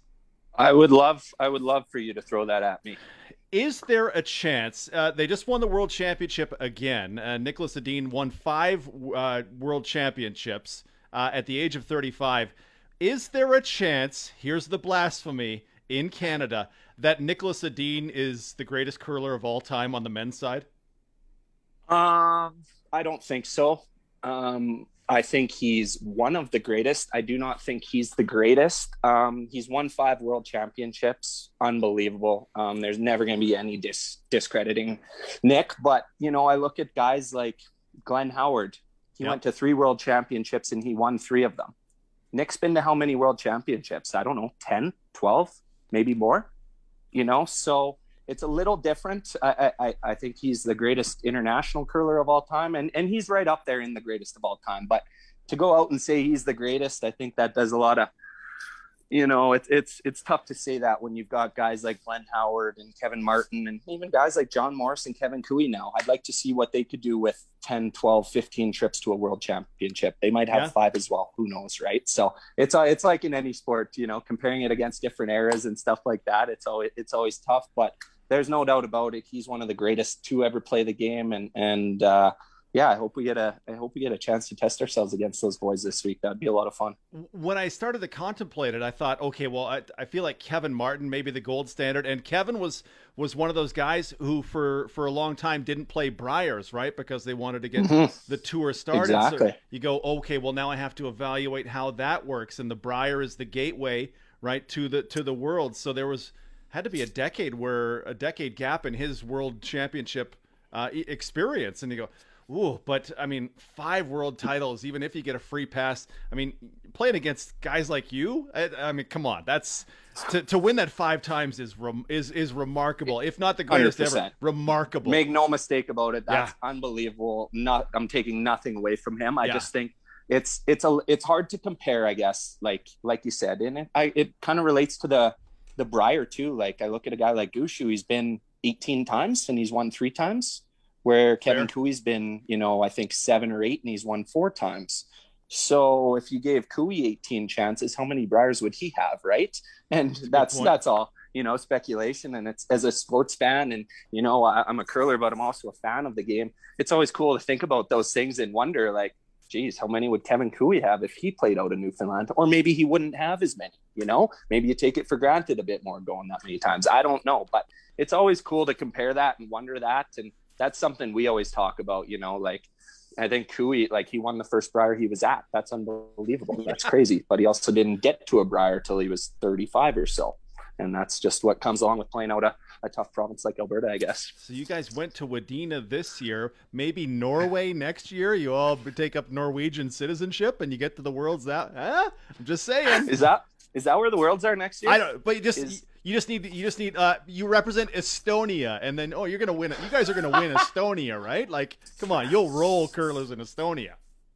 Well, we would, but I mean, Do you want? there's there's there's no there's no substitution for putting that maple leaf on your back. And you know what? As tough as it is to win a world championship out of this country, and you know, you take a guy like whoever, Glenn Howard, one of the greatest of all time. He went to three world championships. Um, when you do get there, if you do get there, um, you sure know you've earned it, and and you uh, you definitely didn't take the easy way to get there. That's for sure. Last one to Drew here. Is is Canada the toughest country to get out of to get to a world championship in the curling world? Do you think? Yeah, hundred percent. Like uh, again, nothing against the Dean's team or anything, but they didn't they didn't have to play anyone to go. They got picked to go. Um, same as uh, as a lot of other um, countries, they just get picked and they go. Um, it's gonna be same as the Olympics next year. They don't they don't have to play in Olympic trials. Like we got to go beat Brad Jacobs, Kevin Koe, Brad Gushue, John Epping, Mike McEwen, whoever else. Um, you know, to get to the Olympics next year, and they already know they're going. They've got their bags packed, their flights booked. They're going to the Olympics, right? There's Derek Taylor with uh, Braden Moskowy. We have Team Dunstone earlier this year inside the curling bubble in Calgary ahead of the Grand Slams. Braden joined us on the Western Pizza Hotline. Dinner time, game time, anytime is a great time to order Western Pizza. Ask your local Western Pizza location about their specials. So we're going to talk some more curling coming up next. This side, or this time on the women's side, Sherry Anderson steps inside the cage.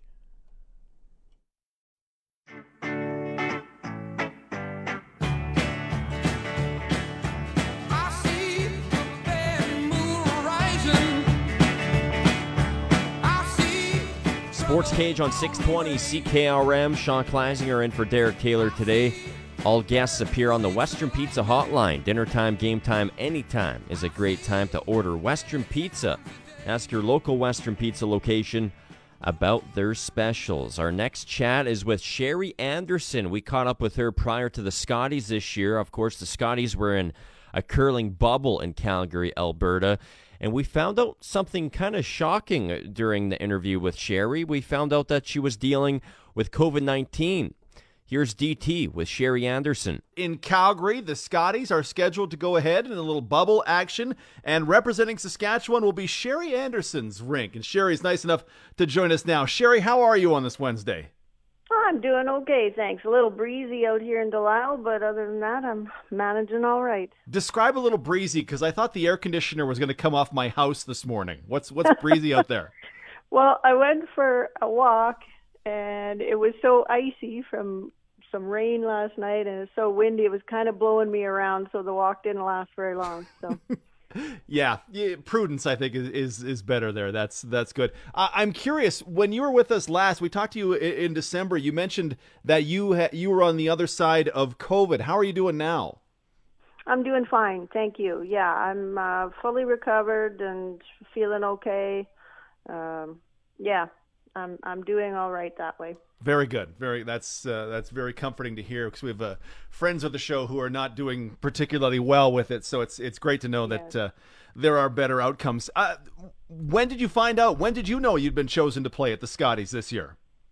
Uh, just last week, I think on the Wednesday or Thursday, I got a phone call before Curl Sask announced it. Um, so not too long ago. Few days to kind of absorb it. Yeah. How, how does it feel? I mean, uh, we can talk about the round numbers of it, but but knowing that uh, that your rink is earned um, er, earned earned er, let's just say earned the berth for Saskatchewan to play in the Scotties. Well, yeah. Um, I mean, my girls are really excited, so that's kind yeah. of that that's kind of nice. It's it, it just uh, it's just going to be such a different experience, um, which is too bad. But I mean, it, it, it, it I guess it's good that they're going ahead with it and and trying to make a championship out of it still. Um, it, it, like I said, it's going to be really different though.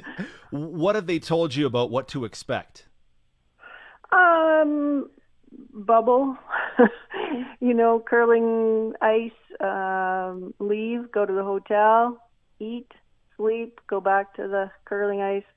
Uh, that's about it. There isn't going to be a whole lot of other stuff going on. So um, maybe later in the week, once everybody's, you know, negative and we've been in there long enough, maybe there'll be some some more interaction. But for the most part, it's pretty much going to be curling and uh, back to the hotel. Yeah.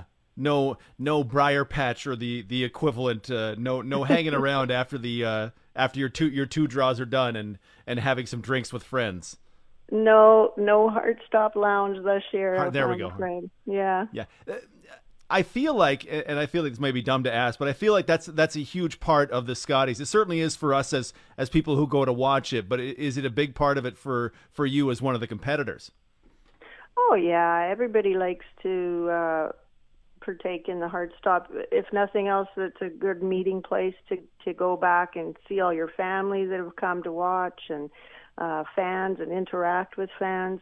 They have a lot of social events there. They have up close and personal, they call it, where they, you know, they'll get a team or a team member or several team members from different teams up and and ask questions and talk to the people and the curlers and um, things like that. That you know, it, it makes it very much social, but it is a great meeting place to meet old friends and new friends and family. So yeah, here's to having it back for the uh, 2022 Scotties when when they come up, as this year is not going to be like uh, any other. Talking to Sherry Anderson on the Western Pizza Hotline.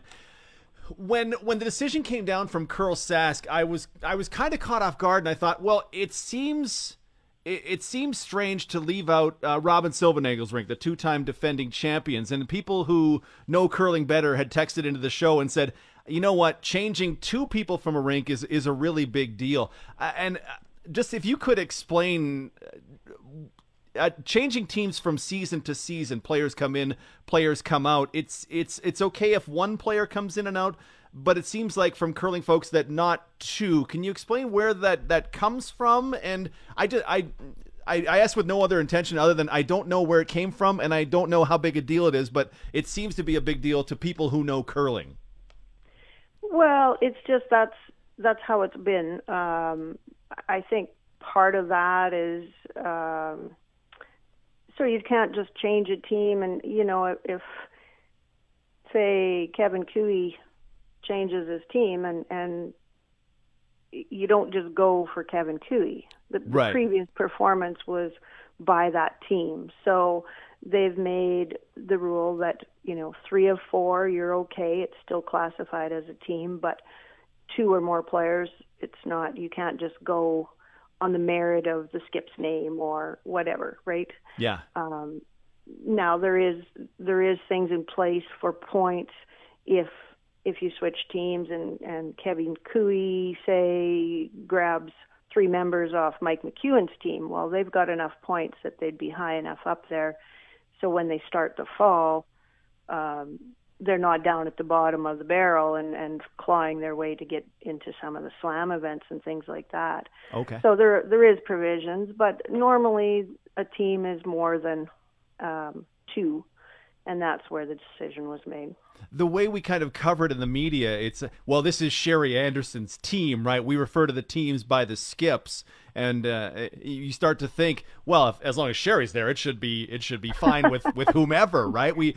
just, and I think that's probably just the way we frame it in the media. It kind of distracts us from what the truth might be.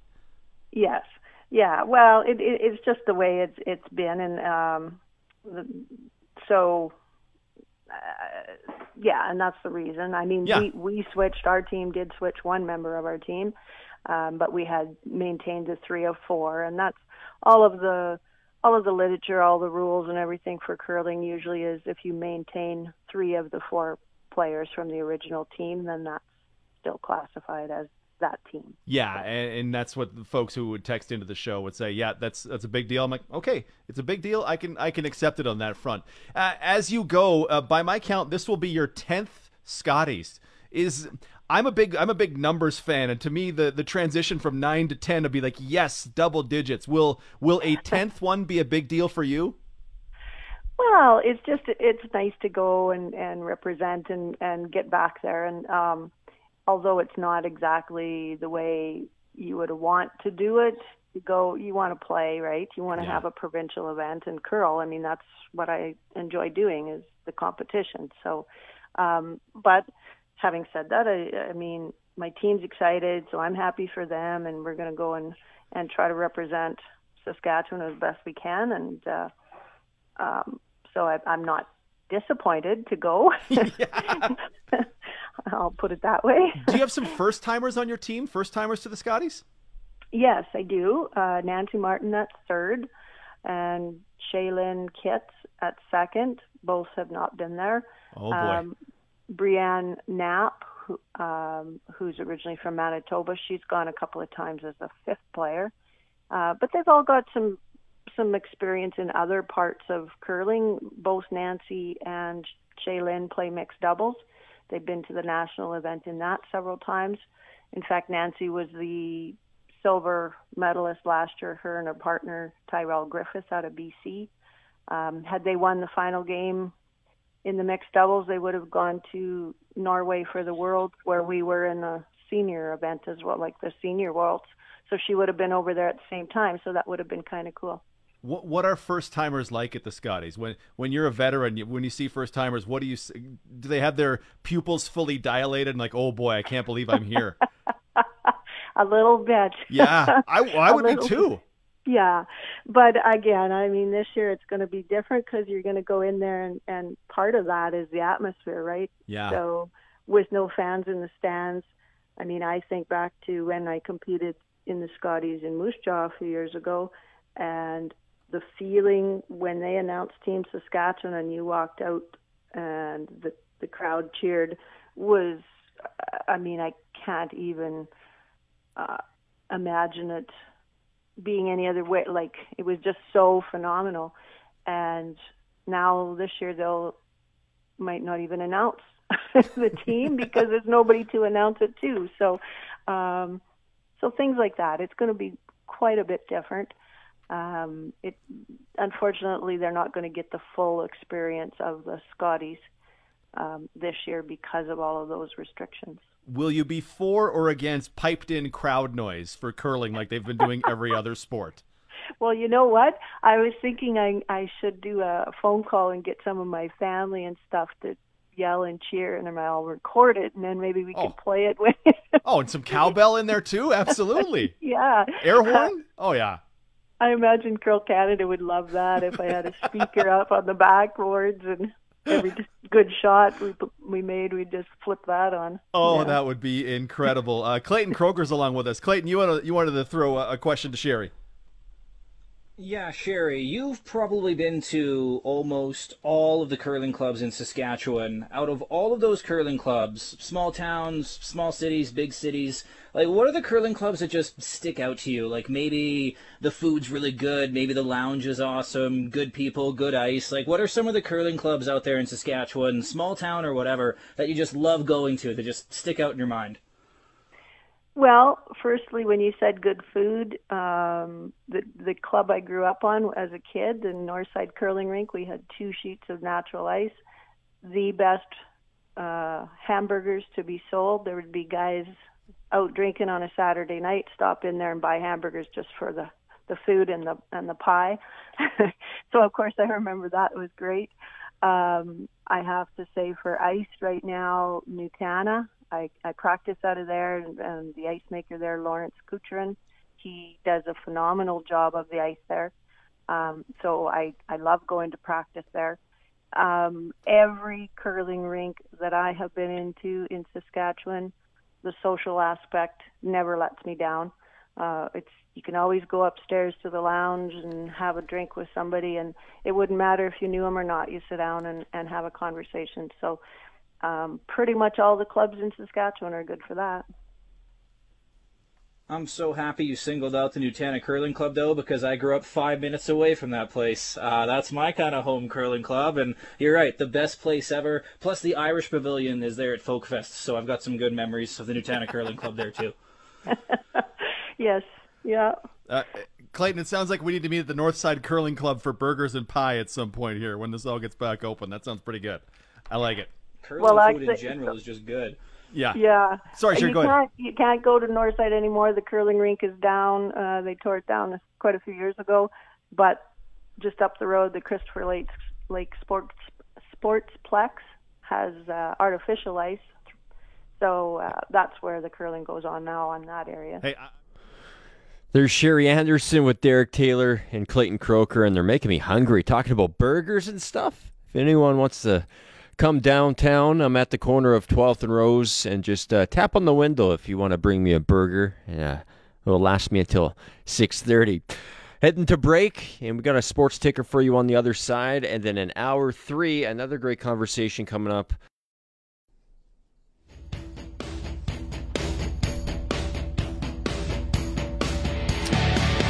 Zinger in for Derek Taylor. Some sports ticker action for you. The New Orleans Saints are reportedly adding starting quarterback Taysom Hill to the COVID 19 list. NFL Network's Ian Rapoport tweeted Thursday. And it's tough luck here for the Saints. They are down to their fourth string quarterback as the rookie out of Notre Dame, Ian Book, will get the start behind center in a crucial Monday night matchup against the Dolphins. The Saints are currently tied for the third wildcard spot in the NFC. The Toronto Blue Jays are finalizing plans for a renovation of Rogers Center, likely to include a redesign of the stadium's lower bowl. According to a industry source, the renovation is expected to cost around $250 million. Details should be uh, wrapped up next month, and then uh, we'll hear a formal unveiling after that. Sports ticker for Bronco Plumbing and Heating, where professional service is guaranteed. They'll treat you right. 781 2090.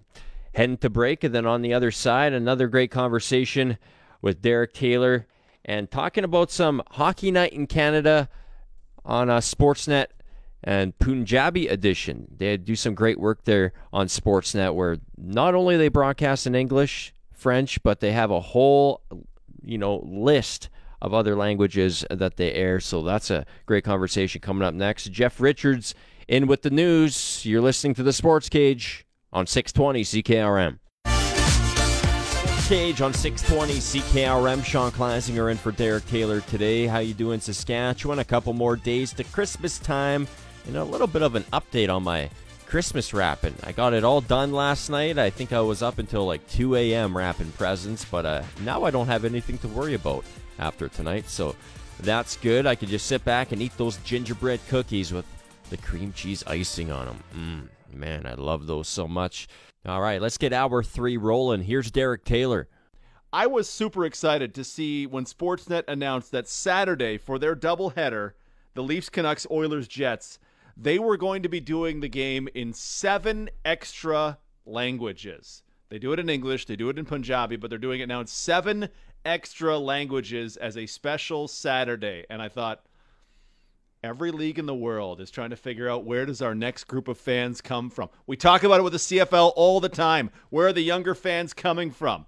Well, Sportsnet has found a way. And to discuss it, we hooked up with Randeep Janda, who is the host of Hockey Night in Canada, the Punjabi edition. Randeep, in your radio show in Vancouver today, how much will you be talking about the CFL Global Draft that just happened and Jake Ford coming to the Lions? Derek, uh, I'm not going to lie to you. It's not going to be leading the show today. no, let's start off there. The Aussie punter won't be leading the show. We're, we're honestly, we're doing this about halfway through the show. We're probably going to spend about 15 minutes talking about the fullback from Germany. Uh, we're, we're doing a lot of it here. It's we we live in different markets. It, it's amazing though. Is it probably the first time that a, a kicker or a punter has been drafted first overall in any draft? Uh, do we have this on record? Oh gosh, I would have to dig into some old CFL drafts. I remember kickers going like number two in the CFL draft, but number one is a real number one's a real boost. Great for all the punters and kickers out there, and all the little kids who want to grow up to be punters and kickers. Mm-hmm. yeah. Absolutely. Yeah, I I try. I remember. Did you ever do that? You're in the backyard and you're just booting the ball at one end, and then you run 30 yards and chase it and kick it back and pretend you were doing something good. Like I'm the next Hank Ilesic was my thing when I was a kid.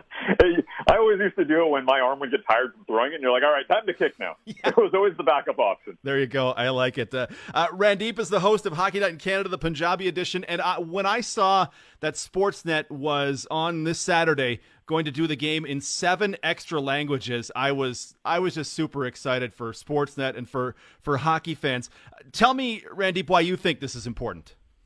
Well, first of all, it's the first time in the history of the show. So Molson Canadian Sportsnet – they got together for this partnership, and they're presenting it in seven additional languages. And it, this is an important, uh, you know, initiative, important broadcast, based on the fact that it's going to connect more Canadians with the game of hockey through the language of their choice. And you know, hearing hockey in your own language, that can be an introduction for a lot of people to the game. And one thing we have to remember is that our entry points into the game are different for everybody. I can speak from my experience of growing up here in you know Vancouver, my parents were uh, immigrants to the country. They obviously had different exposure to the game, and then just having that entry into the game for me was you know really cool as a kid. But for them, it was different. They got more involved as maybe they heard uh, analysis um, in their own language and their language of choice. So that's why this is such a cool initiative that's going on this Saturday. It's, you know, hockey does connect us all, but as I mentioned, the entry points for the love of that game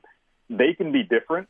And that's why this broadcast in Cantonese, Mandarin, Hindi, Vietnamese, German, Tagalog, and Arabic is going to be so cool because there's going to be a different passion with every single language. And that's what makes this broadcast really special every league at this time is struggling with how do we get younger people? How do we get new people? We've had people watching us for 50 years, but what about the next 50 years?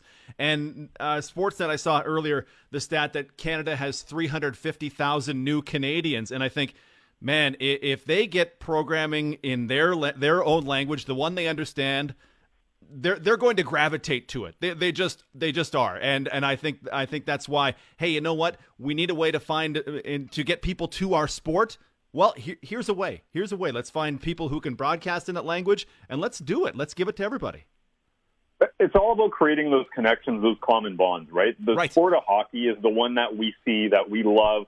We all love, depending on our, our backgrounds. It doesn't really matter. The game is the same. It's how do you get connected to that game? How do you create that that you know that Canadian tradition, and it's it is the country's game. But how do you get more people to fall in love with it? And using language to do so is so important because you create a, a subculture within that sport, which is so important. And for me, with Hockey Night in Canada, Punjabi, we've seen that happen over almost over a decade now, and I've been involved in the show for seven years.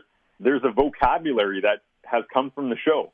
It's you know, there's word usages is a little different. We've created some words. There's an energy that you know really appeals to our Punjabi community. And what's cool about this is that the game is the same. It's just how do you get more people involved? How do you get more people as active participants, not just spectators? But what I found this, you know, our show in Hockey Night in Canada Punjabi, but also this initiative between Molson Canadian and Sportsnet and the seven additional languages, it's going to get more people as active participants in the game. Eventually, mm. maybe they go from viewers to picking up a hockey stick, or eventually, when we're allowed to go watch these games, it's how do, are you involved in the game, not from a distance, but actually being in it. Yeah, you mentioned there you guys uh, created words, the hockey words. Mm-hmm. What, what, do you mean by that? Give me give me some of those.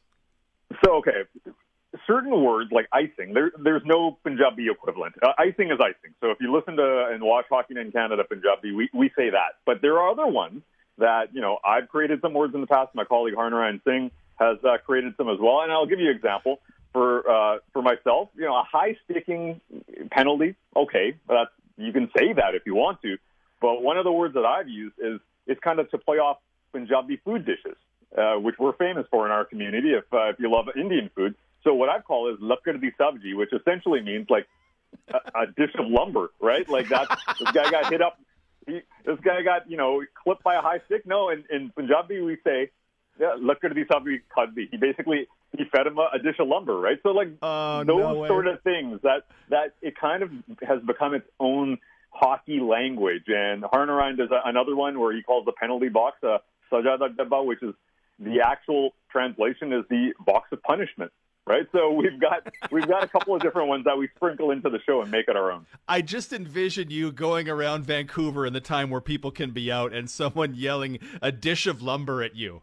That's awesome. well, you know what's, what's really great though, because it, it links back to our own family histories, and I and I know the broadcasters with this broadcast are going to do the exact same thing. But the reason that lumber resonates, and it, you know, with me is that my dad worked in a sawmill for over 40 years. So I'm taking my personal history, I'm taking the history of the community here locally, and incorporating into the show. And a lot of um, you know Punjabis and Indo Canadians worked in that industry if they came to Canada in the 70s and 80s. So it's how do you make your show unique to your audience? And I feel like we've done a pretty good job with that in Hockey Night in Canada Punjabi. And I know the broadcast on the 17th, there's going to be elements of that for every community just to have that next layer of connection. That's why I'm excited to watch what goes on on Saturday. Yeah, Randeep Janda is with us uh, on the Western Pizza Hotline. How did you become a hockey fan? Uh, we all have our stories. What got you into hockey back in the day? I was always a huge fan of video games growing up. Of course, you know, you go back to the Nintendo, the Super Nintendo. So that's that's where I gravitated. Hockey cards were huge, but the moment, the aha moment for me, being a, a Vancouverite, was the '94 Stanley Cup uh, final run, and Yeah. Pavel Bure was a huge part of that for me. Where all of a sudden, a player, I was, you know, just he could electrify. You know, he was just electrifying on the ice, and he had that that edge to him where, you know, go go ask Shane Churla. He could throw a mean elbow, but also at the same time, we know he could score 60 goals in a season as well. And and that really grabbed me that year especially, where guys like Kirk McLean and Pavel Bure and Trevor Linden kind of really grabbed me and, brought me into the game. But after that, just you know, just being fully immersed into the game and and that era, I think for a lot of folks here on the West Coast, that team that brought in a new audience. Even though Hockey Night in Canada Punjabi wasn't around at that point, it's moments like that that really, you know, for especially for newcomers, it's when a team is exciting, when a team is is doing something that maybe they've never done before. You have special talents that really gravitate the fan base. Yeah. And what's really changed over the last couple of years now, over the last ten years, is that you can go that you know that level a little bit deeper and and communicate in the language, which makes you fall in love with the game even that much quicker. Eh, Here's something that's not not not surprising that I never had to think about when I was growing up. When like when I would watch TV, I would see the highlight shows, and I grew up in Alberta, so I got to see like Darren Dutchyshen and Perry Solkowski Mhm. on ITV, or I got to watch Mike Toth and the gang on uh, on Two and Seven in Calgary. And I, I never thought of it at the time because as a white guy, everybody looked like me on TV. But as I as I got older and uh, I was sitting on the Sports Center set with Nabil Karim one day, and he and I were kind of talking about it, and he said, "Oh, it's not that big a deal." And I thought, I said to him, "Really? You don't think that you being here is a really big deal to a lot of people?" I, I, we, I gravitate to people who look like me. I assume that's not, not just me that Mhm. does that, and and just the fact that that you are where are you, and you do what you do with TV and radio, and that Sportsnet is doing what it's doing this weekend is the ripple effects just as a as a sports fan as a broadcaster they honestly they just make me smile a lot Yeah, and uh, going back to that experience, you mentioned Nabil Karim and, and Gurdeep Ahluwalia. I remember when they hosted together. Uh, that was a big moment for the community because it was a it was a moment where you're seeing, uh, you know, two, you know, young guys that have worked their way up to, to host Sports Center, and then that was an important moment. So, uh, funny you referenced that, but just being in that position when I was growing up, uh, you know, Farhan Lalji was working out here in Vancouver, and and uh, he's a colleague on, on covering Vancouver hockey here. But yeah, it was few and far between. Um, you know, just having those players even at the NHL level Mhm. was very rare. Robin Bawa was a, a you know a tough guy who played with the Kamloops Blazers. in the WHL and eventually played with the Canucks for a couple of games, but the Anaheim Ducks and the San Jose Sharks.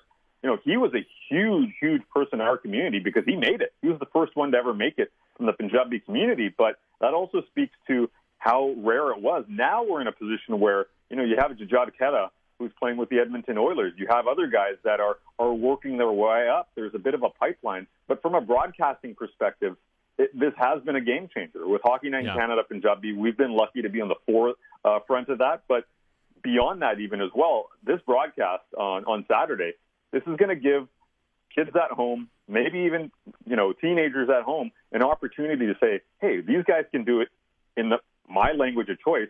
Maybe I can as well." And and Yeah. it's really about motivating that next generation for sure. Yeah, we we talk about uh, a lot about the athletes themselves. I I knew early I wanted to be a broadcaster, so I gravitated to the broadcasters and just think, oh yeah, uh, opportunities for for the next generation, the ones who are going to take our jobs one day and we're going to hate them because oh these young kids they don't know it how we used to have to do it. Ah, Well, they're coming out quicker, and sharper these days. I'm, Ah, I'm it's awful, I'm very it? proud of them.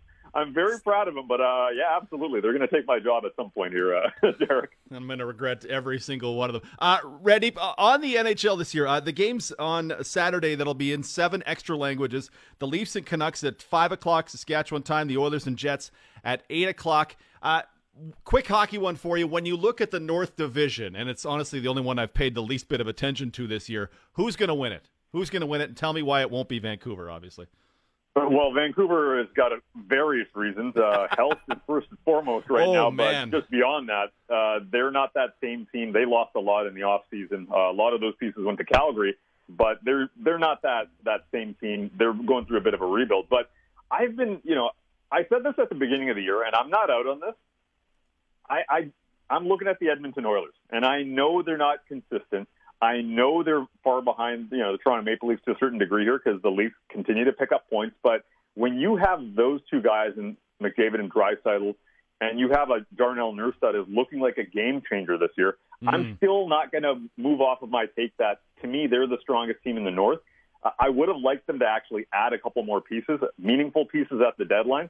Um, I'm wavering a little bit from my prediction based on the fact that Ken Holland decided to stand pat, but it's going to really come down to the wire. I, I like the Edmonton Oilers because once they're going on those top two lines separately, good luck trying to stop them. They're the best two players in the game right now, and, and Toronto's impressive. They added some depth. They paid a premium for it. Uh, they're going all in. Mm-hmm.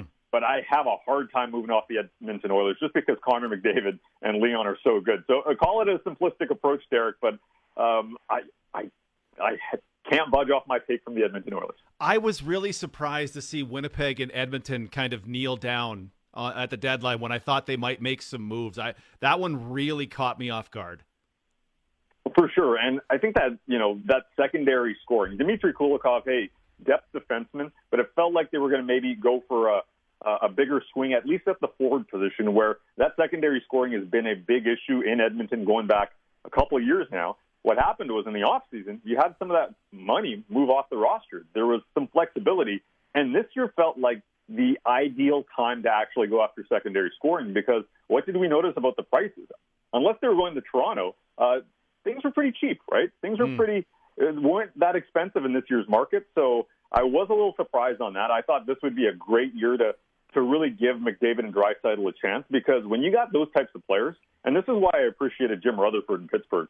You might disagree with some of his moves, but he never sat a deadline out. He gave his superstars a chance to win every single year, and I thought Ken Holland should have done the exact same here, but he he opted to do the uh, the opposite and really focus on, I guess, next year as that window to to really be a strong competitor. Uh, Hockey Night in Canada doing seven extra languages on Saturday's game. Uh, Randeep, are they throwing you in? Are you doing like the German play-by-play in between uh, as you do the inter-period stuff? Are you also doing that? Uh, some of these other lang- languages, you? I'm going to Vietnamese, try maybe? to learn. I'm going to be definitely watching. Uh, my German experience did not go well. I tried to learn it on Rosetta Stone, so I won't be. But you know, if you are in a position, please uh, sportsnet.ca slash Molson this Saturday. It's going to be awesome, even if you don't know the language. Uh, something that we've been told on Hockey Night in Canada Punjabi by non-Punjabi speakers is, I don't know what you're saying, guys, but you guys are passionate and we love the energy. I can guarantee you it's going to be the same for these uh, uh, these broadcasts on the weekend. uh, on Saturday as well, where if you know the language, if it's your language of choice, definitely tune in. But even not, just get hockey in a different flavor and, and test it out. I love the thought of that. Thanks, Randeep. I appreciate it. Thanks, Derek. Derek Taylor with Randeep Janda on the Western Pizza Hotline, broadcaster for Sportsnet Punjabi edition. We're going to head to break and tee up next week's shows. That's next on the cage. Yo, VIP. Let's kick it. Ice, ice, baby. Ice, ice, baby. That's Zinger. The Sports Cage on 620 CKRM. How you doing, Saskatchewan? Wrapping up this week of best of shows. It's been a fun week, and uh, it's gone by quickly. And we're gonna have a lot more coming up next week on Tuesday. We're gonna dive into all of our riders material. And uh, we're going to be counting down the top 10 plays from the Saskatchewan Roughriders season on Tuesday. And uh, I think it's very obvious what the number one play of uh, the season was. But if you don't think it's as obvious as I think it is, you can always text me up on the text line 306 936 6262. It's for the Saskatchewan Roughrider Foundation. Chase the Ace. Of course, Zinger at Night is coming up next, so I'll be here until 11 o'clock tonight. But I'm uh, really looking forward to that on Tuesday and all week long next week. And uh, once again, a big congratulations goes out to Michelle. Uh, Budulke of Saskatoon. She was today's winner on Saskatchewan on the Saskatchewan Roughrider CCA. She won eight thousand four hundred dollars today at 4:30. She chose uh, envelope number 41. So uh, a couple guys that come to mind right away when I think of former riders that wore the number 41 is uh, Fred Perry, 2007. That puts a bow on uh, this show. Once again, I'm here until 11 o'clock tonight, and on Tuesday we're going to be diving in to all the Saskatchewan Rough Rider material that you need. And what a season it was for the Riders. Can't wait to relive it next week. Stick around. Zinger at Night is next. You've been listening to the Sports Cage right here on 620 CKRM.